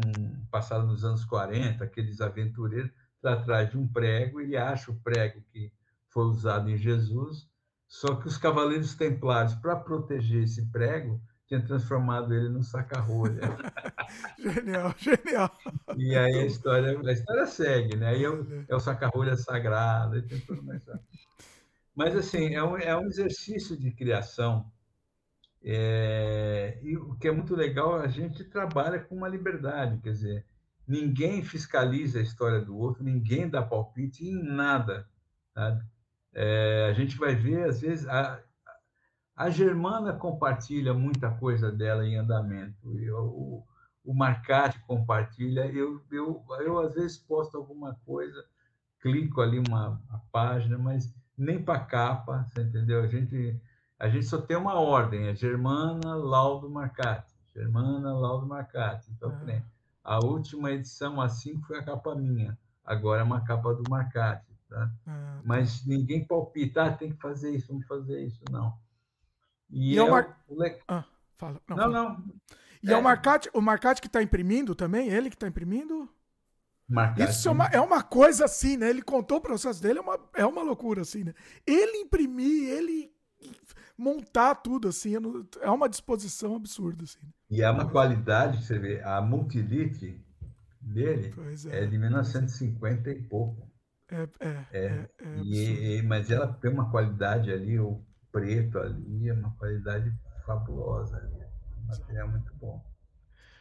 Laudo, mais agora. Ah, eu, eu não quero abusar, mas eu tenho mais duas perguntinhas. Vai, só mais duas. Eu tinha mais, mas vou fazer mais duas, só para fechar, para não, pra, pra, pra não abusar tanto de você. Você, você, teve, você teve alguma desilusão com quadrinhos? Assim, algum momento você chegou a desistir? Como é que, como é, que é isso? Cara, você sabe que eu, eu, eu, eu, eu lidava isso. Eu sou uma pessoa para cima. Eu não sou aquele cara alegre, sabe? Eu, quer dizer, sou um cara alegre, sou um cara de bem com a vida, mas é, é não sou aquele. É, eu não sei qual é o termo, o, o feliz da vida, né? aquele que tudo é lindo, não. Ver o lado é positivo, né? É, o, o motivacional, né? Aquele palestrinho. Coach. Né? O, coach, né? É, assim, cara, é, eu já passei situações, cara. É, porque, assim, eu venho de uma época em que. É, uma vez perguntaram para mim, Dimitri, por que, que eu, eu ainda faço quadrinho? Né? Não, não no sentido inclusive foi numa live, não nesse sentido para, cara, não é isso. O que, que você faz, sabe? O que te move, né? O que te move, exatamente. E eu, na hora, foi muito curioso, que é uma pergunta simples, é, que, na verdade, ela me, na hora, ela eu nunca pensei isso, sabe? Deu um bug, né? Por quê? Deu um bug, deu um bug, boa. É. E o que, que aconteceu? Eu até falei, cara, não sei, eu, eu venho vindo, sabe? Eu, eu vim vindo, eu, eu, eu nunca parei para pensar, eu, eu fui. Então, assim, cara, eu, eu venho de uma época em que não existia nada, você entendeu? Era fanzine e você tinha algumas publicações, né, que, que eram difíceis, depois conseguir alguma coisa, sabe? É, numa época que eu escutei muita gente falar que quadrinho no Brasil era Angeli, Glauco e Laertes, entendeu? E o resto é resto, quer dizer, enfim. É, não que não fosse isso, né? Fique claro, mas. Que eles assim, eram, eles eram os popstars da época, né? É, assim, né? É. Um quadrinho underground. Pois é. é, você tinha. Underground três, ground, você, né? Vamos dizer assim. É, e depois você tinha o Mutarelli, que tinha. Mutarelli. Tal, e, né, Mas mesmo o Mutarelli não era tão conhecido do grande público, né? Mesmo não, o Mutarelli, acho que eram só os três não, mesmo. Os não, três. Vixe, é. Não. E aí, cara, o que, que acontece? Quando o, o quadrinho tomou um, tomou um corpo, né, nos anos 2000, houve um momento ali que a, a, essa semeadura aconteceu, sabe? 2006, 2007, quando apareceu o Quarto Mundo, que é um, é um movimento muito importante que hoje está esquecido, infelizmente, mas muito do que tem hoje dentro do cenário do quadrinho brasileiro foi semeado lá atrás para o pessoal do Quarto Mundo, que era um, um, coletivo de autores do Brasil todo, né? Enfim, Daniel Esteves, Will, Leonardo Mello, Mário Calmo, vários caras. É, foi crescendo e, e, e che até chegar no que nós estamos hoje, que não é um cenário perfeito, mas dentro de um país como o nosso, eu acho bem interessante, sabe? Ele tem uma infinidade de problemas, óbvio, né? E eu não vou ficar aqui levantando esse ou aquele, tem vários problemas, sabe? Mas para um cara como eu, que em 1980 e pouco só tinha fanzine e uma outra revista aí, que era difícil, você tem um panorama hoje em dia, sabe, do que nós temos hoje, uma CCXP que leva 600 autores, com, uma, com muita. É, é um outro panorama, sabe? Por mais que você tenha gente que é, negue, fala que ainda não está bom, tal, mas eu tenho a minha experiência como um cara que vem, independente se era bom ou ruim, que vem produzindo desde essa época. É isso que eu quero dizer. É, e aí, eu estou falando isso para chegar no que você me perguntou. É, cresce, mas com o crescimento vem, vem muita coisa boa e vem muitas possibilidades, mas também vem muita coisa ruim. E com o tempo, cara, isso na minha observação, é muita coisa que você até assistia em outros meios, né? Eu, eu convivi muito com o pessoal do teatro, minha esposa fez teatro muitos anos, é, pessoal de música, você entendeu? Apesar que o pessoal de música é uma outra história, mas você começa a ver alguns vícios, algumas, algumas, algumas coisas de ego, você entendeu? Algumas puxadas de tapetes, entendeu? Que você não entende muito bem por que, que acontece. Eu não sou poliana, não é isso, mas é, é, a, a, minha, a minha coisa é realizar o que eu me dispus a fazer. Eu quero fazer quadrinho, ainda, ainda tenho tesão de fazer, acho que ainda estou com uma, um tesão muito grande para fazer muita coisa, sabe? Acho que agora eu estou chegando no ponto. Né? Quando a gente fala assim, ah, você tem 40 anos de carreira, Lauro. É 40 anos, mas não quer dizer que é 40 anos de coisa boa. É 40 anos, sabe? Então, desses 40 anos, vamos pôr aí é, 5 anos que você entende um pouco mais. 5, 10 anos que você começou a entender um pouco mais. Você vai, sabe? Então, é isso. Sempre então, evoluindo, assim, eu, né? É. Sempre evoluindo. Então, assim, aconteceram muito, vale, algumas coisas é, nesse, nesse processo, algumas situações que me deixaram muito, sabe, e não foi só comigo, muitos outros autores e autoras com certeza passaram, estão passando isso. Eu já tive é, situações que, que me deixaram profundamente chateado. É, entrei em, em, questões, inclusive, de depressão, sabe? É, há um trabalho, por exemplo, que é o Aymara, que é um trabalho que eu lancei em 2021. Eu estou ruim com datas, mas é tudo bem. Que eu estava saindo, embora estivesse dentro de um processo depressivo de quase seis, sete anos. Onde eu cheguei a olhar o meu uma das partes, e é um trabalho que eu, eu, fiz ele aos poucos, eu não consegui pegar ele de uma vez só para fazer por questão de outros trabalhos paralelos, sabe? A depressão, assim, eu não sei se eu tive um, uma depressão, porque nunca mais tive isso, entendi o processo, ou se foi um, um, um, um, profundo estado de desânimo, sabe? Não, não sei, que a depressão ela vai e volta. Eu nunca mais voltou quando eu entendi o jogo, sabe? Uhum. Aí, eu, por vários outros processos, eu acabei me vamos dizer assim, me curando disso. Mas eu cheguei a estar em processo assim, de eu não entender certas coisas que aconteceram comigo, algumas puxadas de tapete que me foram comprovadas, enfim, é, por outras pessoas que vieram me, me comentar, é, que você chega numa hora e você fala assim, é, está falando do Aymara primeiro, de eu olhar o original ali e falar, putz, não senti tesão nenhum de desenhar, sabe? Você fala, se olhar aquele original, fala, por que eu estou fazendo isso? E pior, muitas vezes você fala assim, cara, aquilo que eu apostei lá atrás, e é, isso é uma coisa muito séria, e é, com certeza muitas outras pessoas já passaram e estão passando por isso. Você falar, cara, aquilo que eu, que eu apostei lá atrás, aquela, sei lá, aquela, aquela pedra que eu joguei no rio para ver o efeito que ela ia dar, eu acho que aqui eu errei a mão, acho que acho que não valeu a pena, você entendeu? É, e aí, várias, algumas vezes eu pensei em desistir, eu cheguei até a programar, eu estava fazendo tal trabalho e, e outro trabalho simultaneamente e falar, olha, é, por exemplo, eu, eu, tive a sociedade com o Omar é, de 2000, de 96 até 2016. É isso. A gente teve 20 anos juntos e, e terminamos na boa, né? Nosso nosso casamento profissional terminamos na boa. A gente simplesmente constatou que não estava dando mais por uma questão, inclusive de trabalho mesmo, sabe? Não estava, enfim. Eu, mas eu tinha um, um último trabalho que eu estava fazendo com ele e, um, e, um, e, esse, e esse do Aimará. Eu, na época, inclusive, eu cheguei a pensar, falei, bom, eu vou acabar o Aimará e vou terminar esse que o Omar estava colorindo e vou encerrar, sabe? Vou encerrar e vou dar um...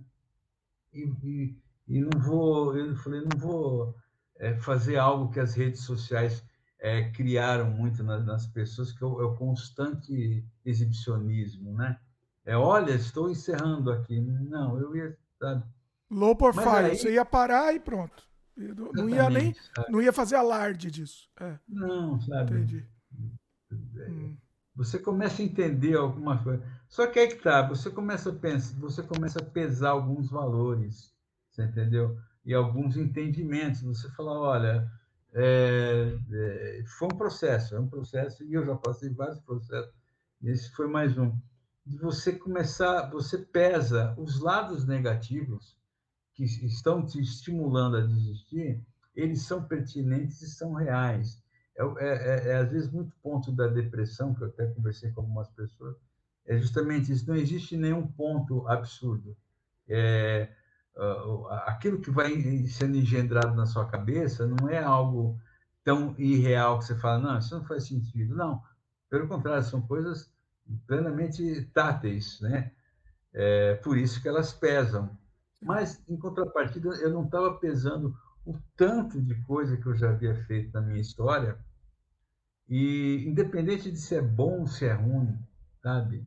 É, uma vez um, um, um Joás, um, cara do meio dos quadrinhos já falecido, já um senhor, já, né? já, era na época nós éramos conhecidos, faleceu já há alguns anos, ele falou algo para mim, que até fez parte de um pacote que eu lembrei. Fala, cara, não importa se, você, se é ruim ou bom, importa o que você fez, cara. Você moveu uma ação para fazer isso e se dispôs. Agora, se ficou bom, se for ruim, é outra história. Então, eu comecei a pesar muita coisa, assim, entendeu? Então, o, o, amor a fazer quadrinho, a, a, a, esse tesão que de, de, de fazer. Eu, eu, sou até meio perigoso, porque se a pessoa chega para mim fala, Laudo, puta, eu estava com uma ideia aqui que eu queria falar com você de fazer um... Eu já pego fogo. Falei, não, olha, eu estou fazendo isso, isso, isso, mas lá para o ano que vem eu consigo desenhar. Mas foi um processo. Ô, Laudo, não então... me fala isso, não, que eu te mando, te mando uns roteiros aí, hein? Nem me fala, é, você nem me fala. Eu, eu, tenho, eu, tenho, eu tenho um pessoal aí que tem pelo menos dois ou três roteiros na fila. Olha. E eu, às vezes eu ligo os caras falam, olha, bicho, eu estou eliminando, no... depois eu começo o nosso, não, não olha aí. Ó, eu tenho Mas dois eu... roteiros aí, depois eu te mando em off, nem se você não se interessar, se tiver alguém interessado, a gente pode conversar. E tem dois roteiros que era para ser filme, não conseguimos dinheiro para filme, então pensando em transformar em quadrinhos, hein? Depois a gente é. conversa. Mas isso foi um processo, sabe? Isso foi um momento, sabe? Ele é, que levou muitos anos, foi muitos anos, sabe? A gente é, não existe, é, a, gente, a gente faz quadrinho, ó, quem canta, quem toca, quem, você quer reconhecimento, você entendeu? É, é aquilo que eu te falei, a gente vai ficando mais velho, você muda um pouco isso que você busca. Você não quer tanto alimentar o seu ego para se sentir o rei da montanha, o, o pica grossa, sabe? Mas é, é fundamental, sabe? É, é, você saber que pessoas gostam do que você faz, que admiram, isso é muito importante. E às vezes algumas situações elas não não não são bem filtradas, então a gente acaba inclusive é, é, entendendo esse processo para poder continuar, sabe? Foi um momento assim de trabalho não, eu nunca tive trabalho que eu é, me decepcionei, não. Houve esse momento que passou. Você tem ciência da sua importância, né?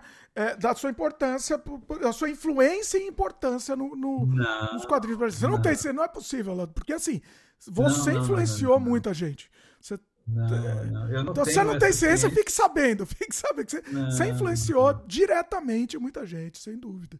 Sabe por quê, cara? Eu, eu, eu, eu, eu, tenho, eu sou um cara é, que eu me formei muito na, na percepção entendeu? Então, assim, é... então, é... vendo grandes caras que, eu falei, foram amigos meus, e são amigos meus e são grandes mestres, sabe? Mas eles primeiro me, me vieram como grandes mestres. O Laerte, é... o Glauco, que eu, que eu tive prazer de conhecer quando ele estava em, São, em Ribeirão Preto, ainda ali naquele período com o Pelicano, irmão dele, entendeu? É, enfim, já me cortei esses caras. É, eu, não, eu, eu, eu não tenho uma noção do que eu faço, você entendeu? Assim, quer dizer, eu tenho uma noção, eu sei muito bem o que eu quero fazer. Entendeu? Então, Mas você exemplo, não tem uma noção do que depois de ir para fora, é isso? Depois que vai para o mundo. Cara, porque é, é, é, assim, cada trabalho que eu lanço, É, eu sei que, assim, eu, eu, eu, eu, sei do prazer de muitos editores, por exemplo, e muitos autores têm de trabalhar comigo. Uh, Germana, Marcati, outros autores amigos meus que trabalham, trabalhamos juntos, Marcel, enfim, Will, enfim, amigos e tal. É, algumas pessoas que me chegam mais próximo ler, mas eu não consigo é, é, ter uma dimensão porque tenho, sabe? É, é, e eu falo isso sem modesto, porque assim, Dimitri, eu sou ariano, sou do signo de Ares, tá? Sou dragão no nosso chinês, ou seja, eu não sou, eu não sou humilde, não, não, não, não existe. Ariano, não sei se você é ligado nisso, eu não sou ligado em signo, mas algumas coisas. O ariano é fogo. Não, mas eu então, assim, entendo. Assim, eu entendo, é até, até interessante. Talvez até para não influenciar seu trabalho, né? É melhor assim, faz o que você, que te faz que te faz bem e aí manda para o mundo. O que, o que as pessoas... É um negócio que eu ando buscando é. há muitos anos e eu acho que agora é, eu vislumbro ele, sabe? Que a gente volta naquilo que a gente estava falando de Shimamoto, é. sabe? É, é para mim é muito importante que a arte não pese. A minha arte, então, assim, é, infinitamente tem uma série de artistas que, de qualidades e talentos reconhecidos maiores do que eu. Eu já não disputo mais. É, eu, eu teve um período que eu, eu, eu corri atrás. Disputar eu nunca fui disputar, mas eu corria muito atrás do holofote, sabe? É, eu não preciso disso mais. Então, é, eu, eu aceito como é. Entendeu? Então, assim, porque é fundamental para mim é, nem vejo qualidade extrema no que eu faço. Sabe? Não, não gosto, mas gosto do que faço. É, eu, a, a, a, para mim, aquilo que eu estava falando do Shimamoto, o que é muito importante para mim é a arte não pesar, sabe? Ela, ela tem que fluir normalmente, ela tem que, sabe? Ela não pode pesar, porque se ela, se ela, se eu começo já aqui, não, porque meu trabalho, porque não sei o quê, eu estou sofrendo, Cada um tem seu processo, né? Isso, é, o que eu falo é, é meu. Então, assim, ela há um conflito e não pode ser um conflito, sabe? É, se for para fazer uma obra profundamente filosófica ou se for para fazer uma história para a criança ler, ela tem que fluir normalmente, sabe? Eu não estou negando, falando que é errado, conflitos, coisas, não nada disso. É o jeito que eu trabalho. Comigo Sim. tem que ser assim. Sim. Mas eu não enxergo, eu falo mesmo, sem modéstia, sem nada, cara. Sabe? Eu já quis muito. a gente é, tem um, um, momento da vida que você se acha, né? Você quer ser o, o rei da cocada. O Marcati, não sei se ele contou isso no bate-papo, o Marcati tem umas histórias na época da MTV. Olha, não contou isso aí, não. Esqueci de perguntar. É próprio, que ele que, tipo, serviu de lição para ele, cara. Olha então só. é a mesma coisa. É. Oh, seria legal a gente fazer um programa, você e o Marcati participando junto, hein? Acho que vai, vai dar história, vai render história boa. Olha, cara, Olha. o Marcati tem muito mais para falar do que eu. Não, acho, que, acho que vai dar um, um, um puxando o outro, vai ser interessante. É, Lauda, deixa eu fazer mais uma pergunta que é importante aqui também. Qual que é a sua opinião? Eu já imagino, mas eu quero saber, se quiser responder sucintamente, enfim, a sua opinião sobre a arte gerada por inteligência artificial. Ah, cara, eu não tenho muito. Eu vi muito pouca coisa. É... Então, eu, eu, vou, eu vou te dar uma opinião, tá? É, essa opinião ela é uma opinião rasa, porque eu, eu, vi muito pouca coisa gerada por inteligência artificial. É, conheço, tem uma série de outros tipos de coisa que tem a, é usado inteligência artificial, mas tem um dedo humano lá, animação, tá, aquelas coisas. Mas eu entendo que você está falando aí sobre o que o que está em voga hoje em dia. Sim. É, eu não sei, cara, eu não sei te falar. O, o, que eu acho um pouco curioso é como a gente tem esse espírito é, de uma coisa que tem que anular a outra, sabe? Falando num termo geral. É, é, teve um período que muita coisa. Ah, por exemplo, É, ah, eu, eu desenho tudo digital porque é muito mais rápido. Algumas, alguns autores, alguns ilustradores. Então, fica parecendo. Ah, você desenha. Ah, Laudo, você desenha no, no papel, tá? Ah, então você é o old style. Né? Você é o, é o Você desenha no papel, você é um dinossauro, praticamente. Né? Então, assim, eu acho engraçado isso, sabe? É, eu tô, estou tô falando todo esse cenário para te responder. É, porque, assim, eu desenho no papel. Mas, como eu falei, depois eu vou para o digital. Tem caras que desenham todo no digital. Cara, dá para conviver, né? Você está falando que dá para conviver tudo. É, né? então, por exemplo, esses tempos atrás eu comecei a namorar, eu comecei a ver um material japonês, eu comecei pelo Osamu Tezuka, e eu fui eh, na Urasawa, Hiroshirata, eu fui, fui e comecei a fazer umas pesquisas, vendo material na internet, mesmo no YouTube. E aí eu comecei a ver o processo de uma série de autores japoneses, os caras trabalham em uns lugares, cara, que você vê esses estúdios desses gringos, desses americanos aí famosos, você vê, os caras trabalham, o, o, o próprio Junji Ito, pelo menos um documentário que eu vi dele aí, o cara trabalha num estúdio ali, cara, que é uma mesa comum é, com um pedaço de madeira empilhada em cima dos livros para dar aquela altura. E em cima dele né? tem uma cama, cara. Nossa. Não sei se é a cama dele. É um documentário do, do, do Naoki Urasawa, do Mambem. Ah. Tem, ele faz com vários artistas. Um... Então, o que eu quero dizer é assim, o cara desenhando no bico de pena, entendeu? Então, assim, e é um dos caras que mais vendem no mundo. E que mais então, produz, né? Ele produz muito rápido. Caralho, é. É, bastante, né? Sim. Então, o que eu quero dizer assim, então, o, o que, que a inteligência artificial, ela quer dizer o quê? Que ela vai tirar o trabalho do desenhista? Você entendeu? ela não pode funcionar simultaneamente, quer dizer, a, a máquina vai acabar com o ser humano e está começando por umas coisas, inclusive, sabe, eu, eu, não, eu não entendo essa, essa nessa, nesse lado talvez seja um pouco coach, né? Assim, isso quer dizer que eh, a gente vai estar tá acabando, sabe? Não vai, por exemplo, especificamente falando de história em quadrinho, não vai ter mais história em quadrinho feito à mão, é, é tu, o, que, o que é isso, sabe? A, a gente quer se anular, então a, a nossa existência é para querer anulação. Sabe aquela coisa? É, eu não sei te falar, pode ser pensamentos muito aleatórios, mas aquela coisa. Os caras falam, putz, você já deve ter ouvido muito isso. O cara fala assim. É, e até eu, eu, eu, quando aconteceu a pandemia, me viu um raciocínio assim.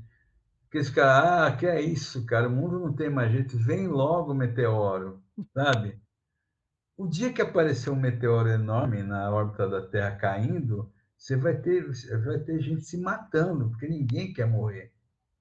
É, é, é, uma brincadeira que a pessoa faz, mas que é, realmente não, não, não Quando veio a pandemia, que assustou, lá naquele início, eu é. lembro da primeira vez que eu saí aqui, que eu fui comprar aqui do lado da minha casa fui comprar um, um pão numa padaria ali, eu saí parecia aqueles caras de filme de ficção científica, né? Era isso. Eu, a gente estava desesperado para sair na rua, vou, vou, enfrentar zumbi aqui na rua. Pois é. Então é, é algo que eu não lido muito bem, Sim. é isso que eu, que eu, que eu quero dizer, sabe? Eu não, eu não entendo. Então, que, isso é a inteligência artificial. Para mim, eu vejo como uma ferramenta é, poderosa e uma nova possibilidade. Posso estar falando uma bobagem, uma falta de conhecimento tremenda, sabe? Eu não acho, sabe? Ainda precisamos da criação humana, sabe? A criação humana ela é feita de sentimentos. É. Desde, a, desde a gente precisa disso. É, se algum dia a inteligência artificial chegar no grau é, sensitivo, né, como criação, é, talvez até aí ainda a gente possa conviver, né?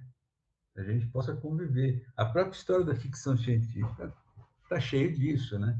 Sim. Uh, o, o, Will Robinson, lá nos anos 50 e 60 anos atrás, convivia com uma inteligência artificial, mas também tinha o Perdidos no Espaço, ali, tinha o pai Robinson, que era o homem alfa, né? o macho alfa, que Você lembra do seriado que estavam sempre trabalhando ali, cortando Sim. coisas ali, e batendo, e convivendo com a inteligência então, a gente tem que pensar nisso. Então você não é tão pessimista, porque tem um monte de artista aí que eu tô, tô vendo ser apocalíptico, assim, né? Não, é contra a inteligência artificial.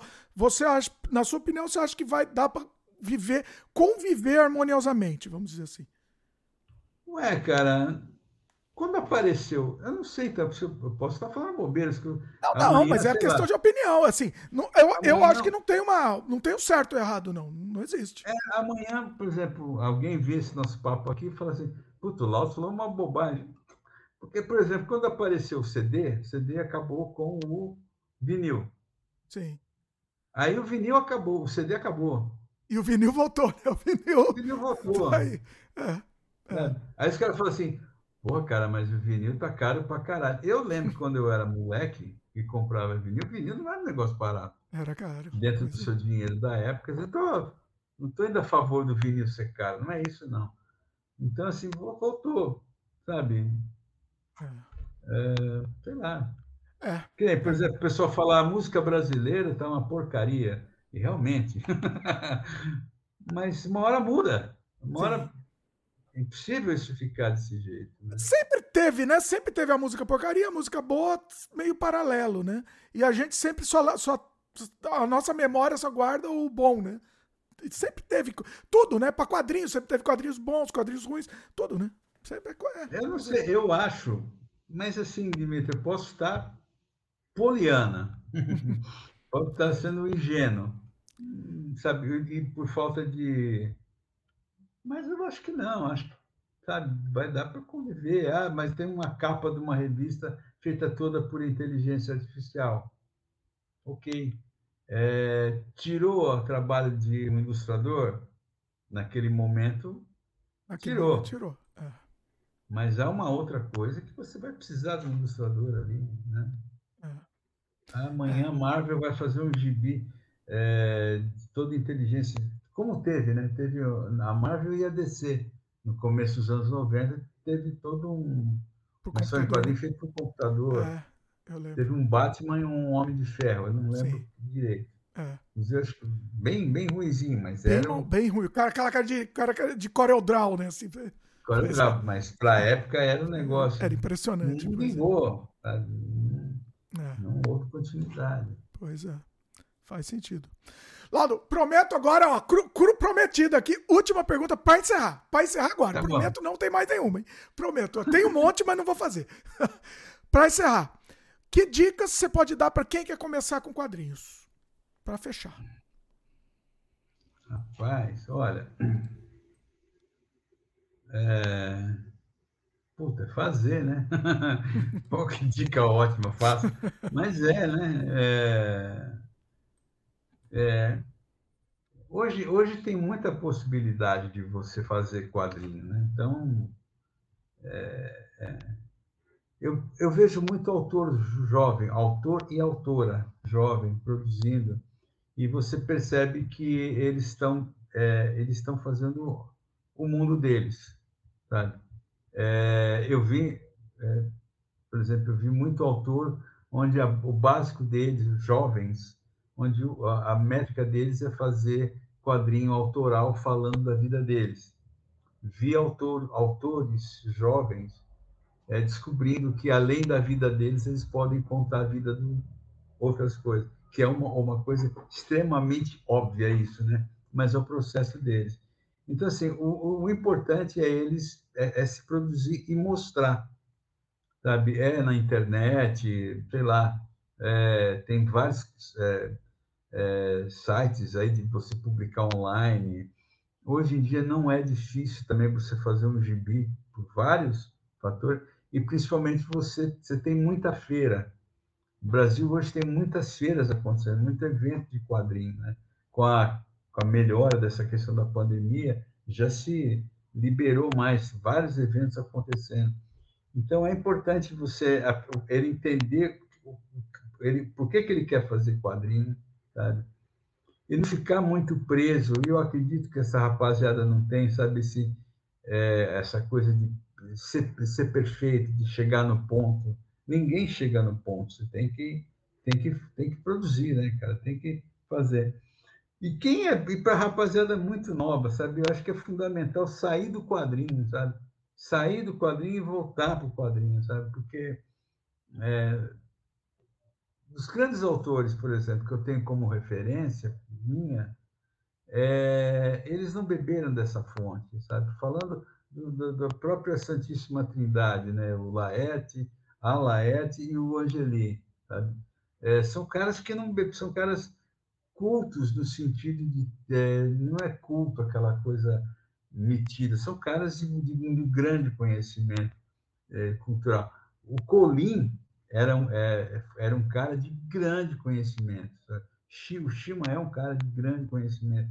Né? Então, isso muito enriquece, sabe? É, é, que eu te falei, eu fui, eu fui, um cara criado à base de porno chanchada e disco, no final dos anos 70, eu comecei a descobrir William Burroughs, é, Allen Ginsberg, é, como é que chama? Bukowski, poesia portuguesa. Quer dizer, isso de alguma coisa, eu não sou um poeta, não virei poeta, mas aquilo ali, me, sabe? Então, é, é até, cara, um dia eu, eu, eu, eu, me peguei aqui em casa, assisti, acho um tempo atrás, assistindo um balé, um balé clássico na televisão. E aí eu comecei a perceber uma, uma questão de movimentação de corpo, sabe? Olha. E eu não conheço nada de balé, eu, eu conheço que qualquer um, um, um cara ignorante de, de dança conhece, é o povo dançando.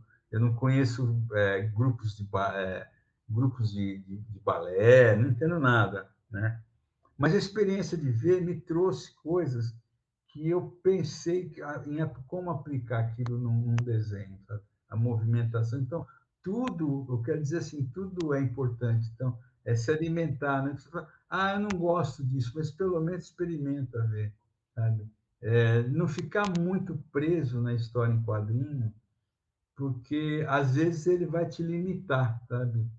Principalmente, né? A turma consome é, super-herói, não sei o quê, sabe? Eu, sou, eu, eu não sou contra nada. Tanto, ah, super-herói brasileiro, eu não tenho nada contra, eu só acho que você tem que gerar uma coisa sua, né? Então, assim, quanto mais você se, se embasar, sabe? É, a Quentin Tarantino, que a turma adora, né? É um grande cineasta. Ele, na verdade, ele, ele faz aquilo que ele bebeu a vida toda dele, né? aqueles filmes é. de Bruce Lee, é, sabe? O sonho dele era trabalhar com o Ennio Morricone, né? Fazendo matéria, ele trabalhou, tá? Então, é, eu acho é isso, vai se, vai se alimentando, sabe? Vai se alimentando de arte, vai... E a, a tua válvula é a história em quadrinho. É, é essa história.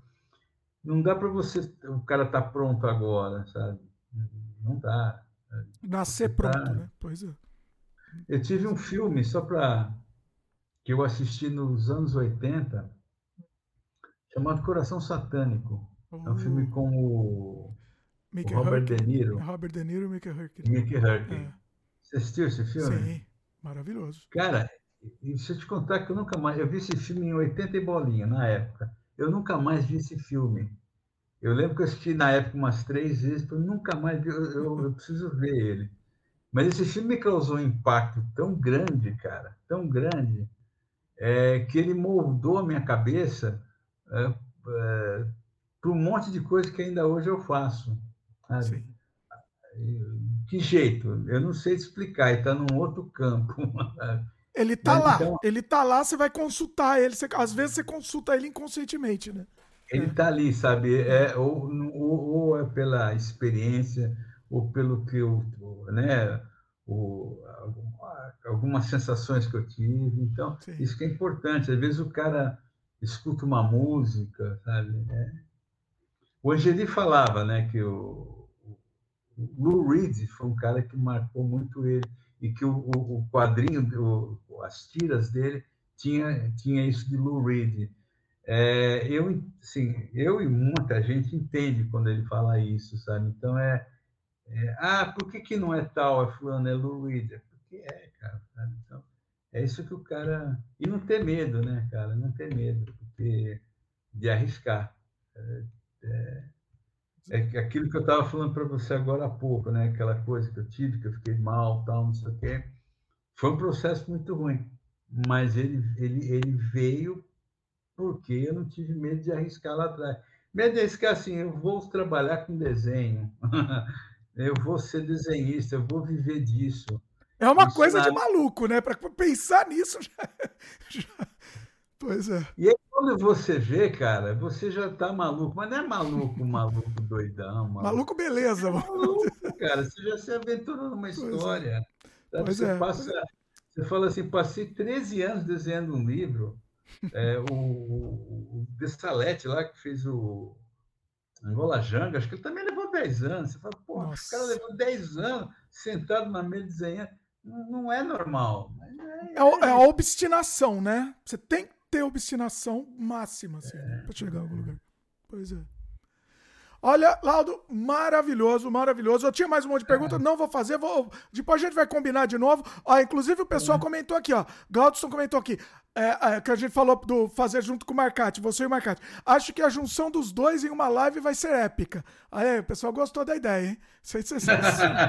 vamos combinar isso, vamos combinar. É, é eu tenho contato do Marcati, depois a gente combina aí, vamos, vamos combinar isso daí. Laudo, deixa aí de novo os seus contatos onde o pessoal pode encontrar, é, encontrar você, né? Quem quiser entrar em contato com você também e encontrar seu trabalho também.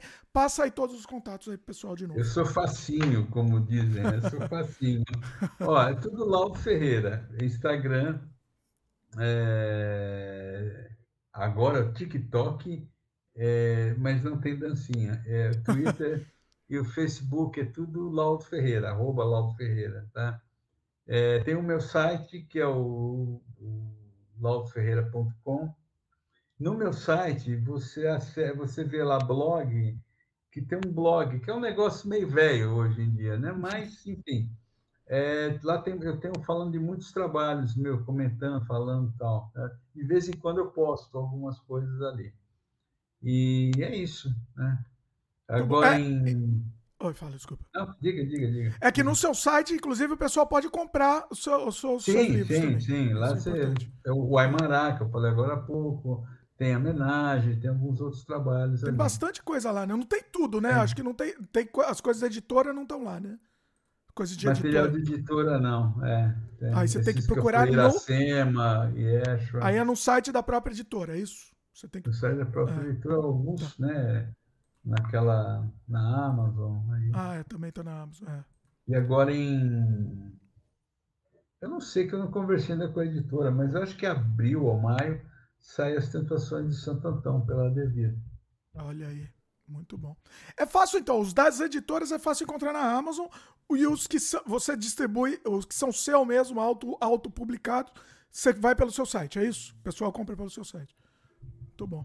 Tem esses do Marcate também que a gente falou, também estão no seu site disponíveis, né? Que o, que o Marcate é, é imprime. Do né? Marcate? Né? Não, não. Os do Marcate, o do. Como que chama? O homenagem, né? Que o Marcate imprime, mas também tá pelo seu site. Também você consegue. O pessoal consegue o encontrar. Homenagem você acha no meu site, Sim. no site do Marcate e no site da Germana. Da Germana também. É isso. Pois é. Então tá tudo aqui embaixo, pessoal. Vale a pena mesmo. Vai atrás do trabalho do Laudo. É maravilhoso, maravilhoso o trabalho. Assim, não é porque o Laudo tá aqui que eu tô falando, não. Não é para puxar o saco. É maravilhoso, vale a pena mesmo. Depois, é... eu, depois você manda o boleto. Depois eu mando. Mas vai lá, pessoal. Vai lá porque vale, realmente vale a pena mesmo. Laudo, vamos combinar isso daí. Desculpa ter abusado. Abusei do Laudo, pessoal. Mas não, não resisti. E ó, cortei não, vou te, falar, vou te falar que cortei metade das perguntas. Para dar tempo, senão ia. Estamos há três horas e meia aqui. Ia, ia para seis horas a conversa. Não teve... Mas. Mas é que tem, é, é, tinha muito assunto, né? Mas eu acho que a gente conseguiu englobar bastante coisa, falar de bastante coisa. Foi maravilhoso. Gostou da conversa? Você gostou? Eu achei maravilhoso. Para mim foi, foi incrível. Foi incrível. Tô colocando no top aqui. O, o Sem Freios tá, tá entre o top 10 aqui de Sem Freio. É, coloca o seu junto com o do Marcati, que foi, foi incrível, assim, que a gente, que a gente fez. Foi, foi, um, foi um geral. Inclusive, para quem assistiu esse do Laudo, escuta o do Marcati também, que é, é muito complementar, assim. Eles falam de coisas muito complementares. Eu acho que funcionam os dois juntos, assim, os dois programas juntos pro pessoal assistir. Gostou? Gostou? Achou, achou bacana? Eu achei uma delícia. Eu estou aqui acordado ainda. Olha aí. Abusei. Teve uma vez que eu. Não, mas teve uma live de um, de um amigo muito querido que eu participei uma vez. E eu acho que eu já estava cansado do dia. E chegou uma hora que ele, ele falou assim: foi umas três horas de papo. Assim. Ele falou: nós vamos parar que você está com sono, né? Eu falei, mas por que? Eu tô com cara de sono se você tá. Eu falei, óbvio. Nem fingir conseguiu, não conseguiu nem fingir. Não, mas hoje eu tô bem. Tô hoje você tá, hoje você não tá. Pelo menos você tá com sono, tá fingindo bem. Eu tô percebendo. não, eu, tô, eu, eu tenho, assim, desculpa lá, porque tem muito assunto. Você é uma, você é uma, uma enciclopédia, uma biblioteca de conhecimento. Tinha muita coisa para perguntar. Eu, às vezes, eu abuso. Eu, eu tenho ciência que às vezes eu abuso, mas não tem jeito, né? Era muita não. coisa para Eu queria extrair de você. Muita coisa, assim. Então, eu acho que. Eu acho que a gente conseguiu. Eu tô feliz aqui com o resultado. Acho que conseguimos. Foi muito bacana. E eu espero que o pessoal tenha gostado aí, né? Ah, muito legal. O pessoal, ó, já comentou, o Glaudson falou, chegando ao fim, tô tri, tá sadly chegando ao fim aqui. Ele tá tri, triste, o Glaudson aqui. É, é isso, é, é isso. Assim, muito, muito. Foi muito legal. Muito legal. É isso. Mais uma vez, Laudo, brigadão, brigadão. Vamos ver se a gente combina depois. Vamos dar, dar um tempinho pra você descansar, pra, pra, pra, senão você vai, vai, vai, cansar de mim aqui. Vamos dar um tempinho, mas depois vamos conversar em off. É, até fazer esse crossover aí junto com o Marcati, que eu acho que vai ser legal. Vocês vão ter, ter várias histórias boas aí para compartilhar aí com a gente. Acho que vai ser legal. Muito bom. Pessoal que está assistindo, chegou até aqui, lembra de dar um like pra gente, se inscreve no canal, clica no sininho, papo chato de YouTube, papo insuportável, mas é importantíssimo pro YouTube entender que vocês gostam do conteúdo. E, pessoal, gostou desse programa? Passa pra frente, pessoal. Espalhe, espalhe em grupo de quadrinhos, espalhe no Facebook, lá, página de quadrinhos do Facebook. Passa pra frente esse programa, ajuda, ajuda, divulga, que vocês vão sair ganhando também, que a gente vai, o, o YouTube vai recomendar mais, tal, vai, a coisa vai, vai subir no ranking, então é importante. E a gente vai trazer mais quadrinhos também, é, é, é mestres do quadrinhos, como a gente fez com o Laudo, fizemos com o Marcati, fizemos também com, com, com, um monte de gente também. Queremos trazer mais aqui, queremos trazer, porque são histórias que não podem se perder, pessoal. São histórias e, e, e experiências de vida que precisam. Eu faço questão de ter isso daqui. A gente tem, tá, tá criando uma enciclopédia mesmo de quadrinhos aqui no Sem Freio também, de cinema que a gente traz. E, e é isso, eu acho importantíssimo. Laudo, brigadão mais uma vez, incrível.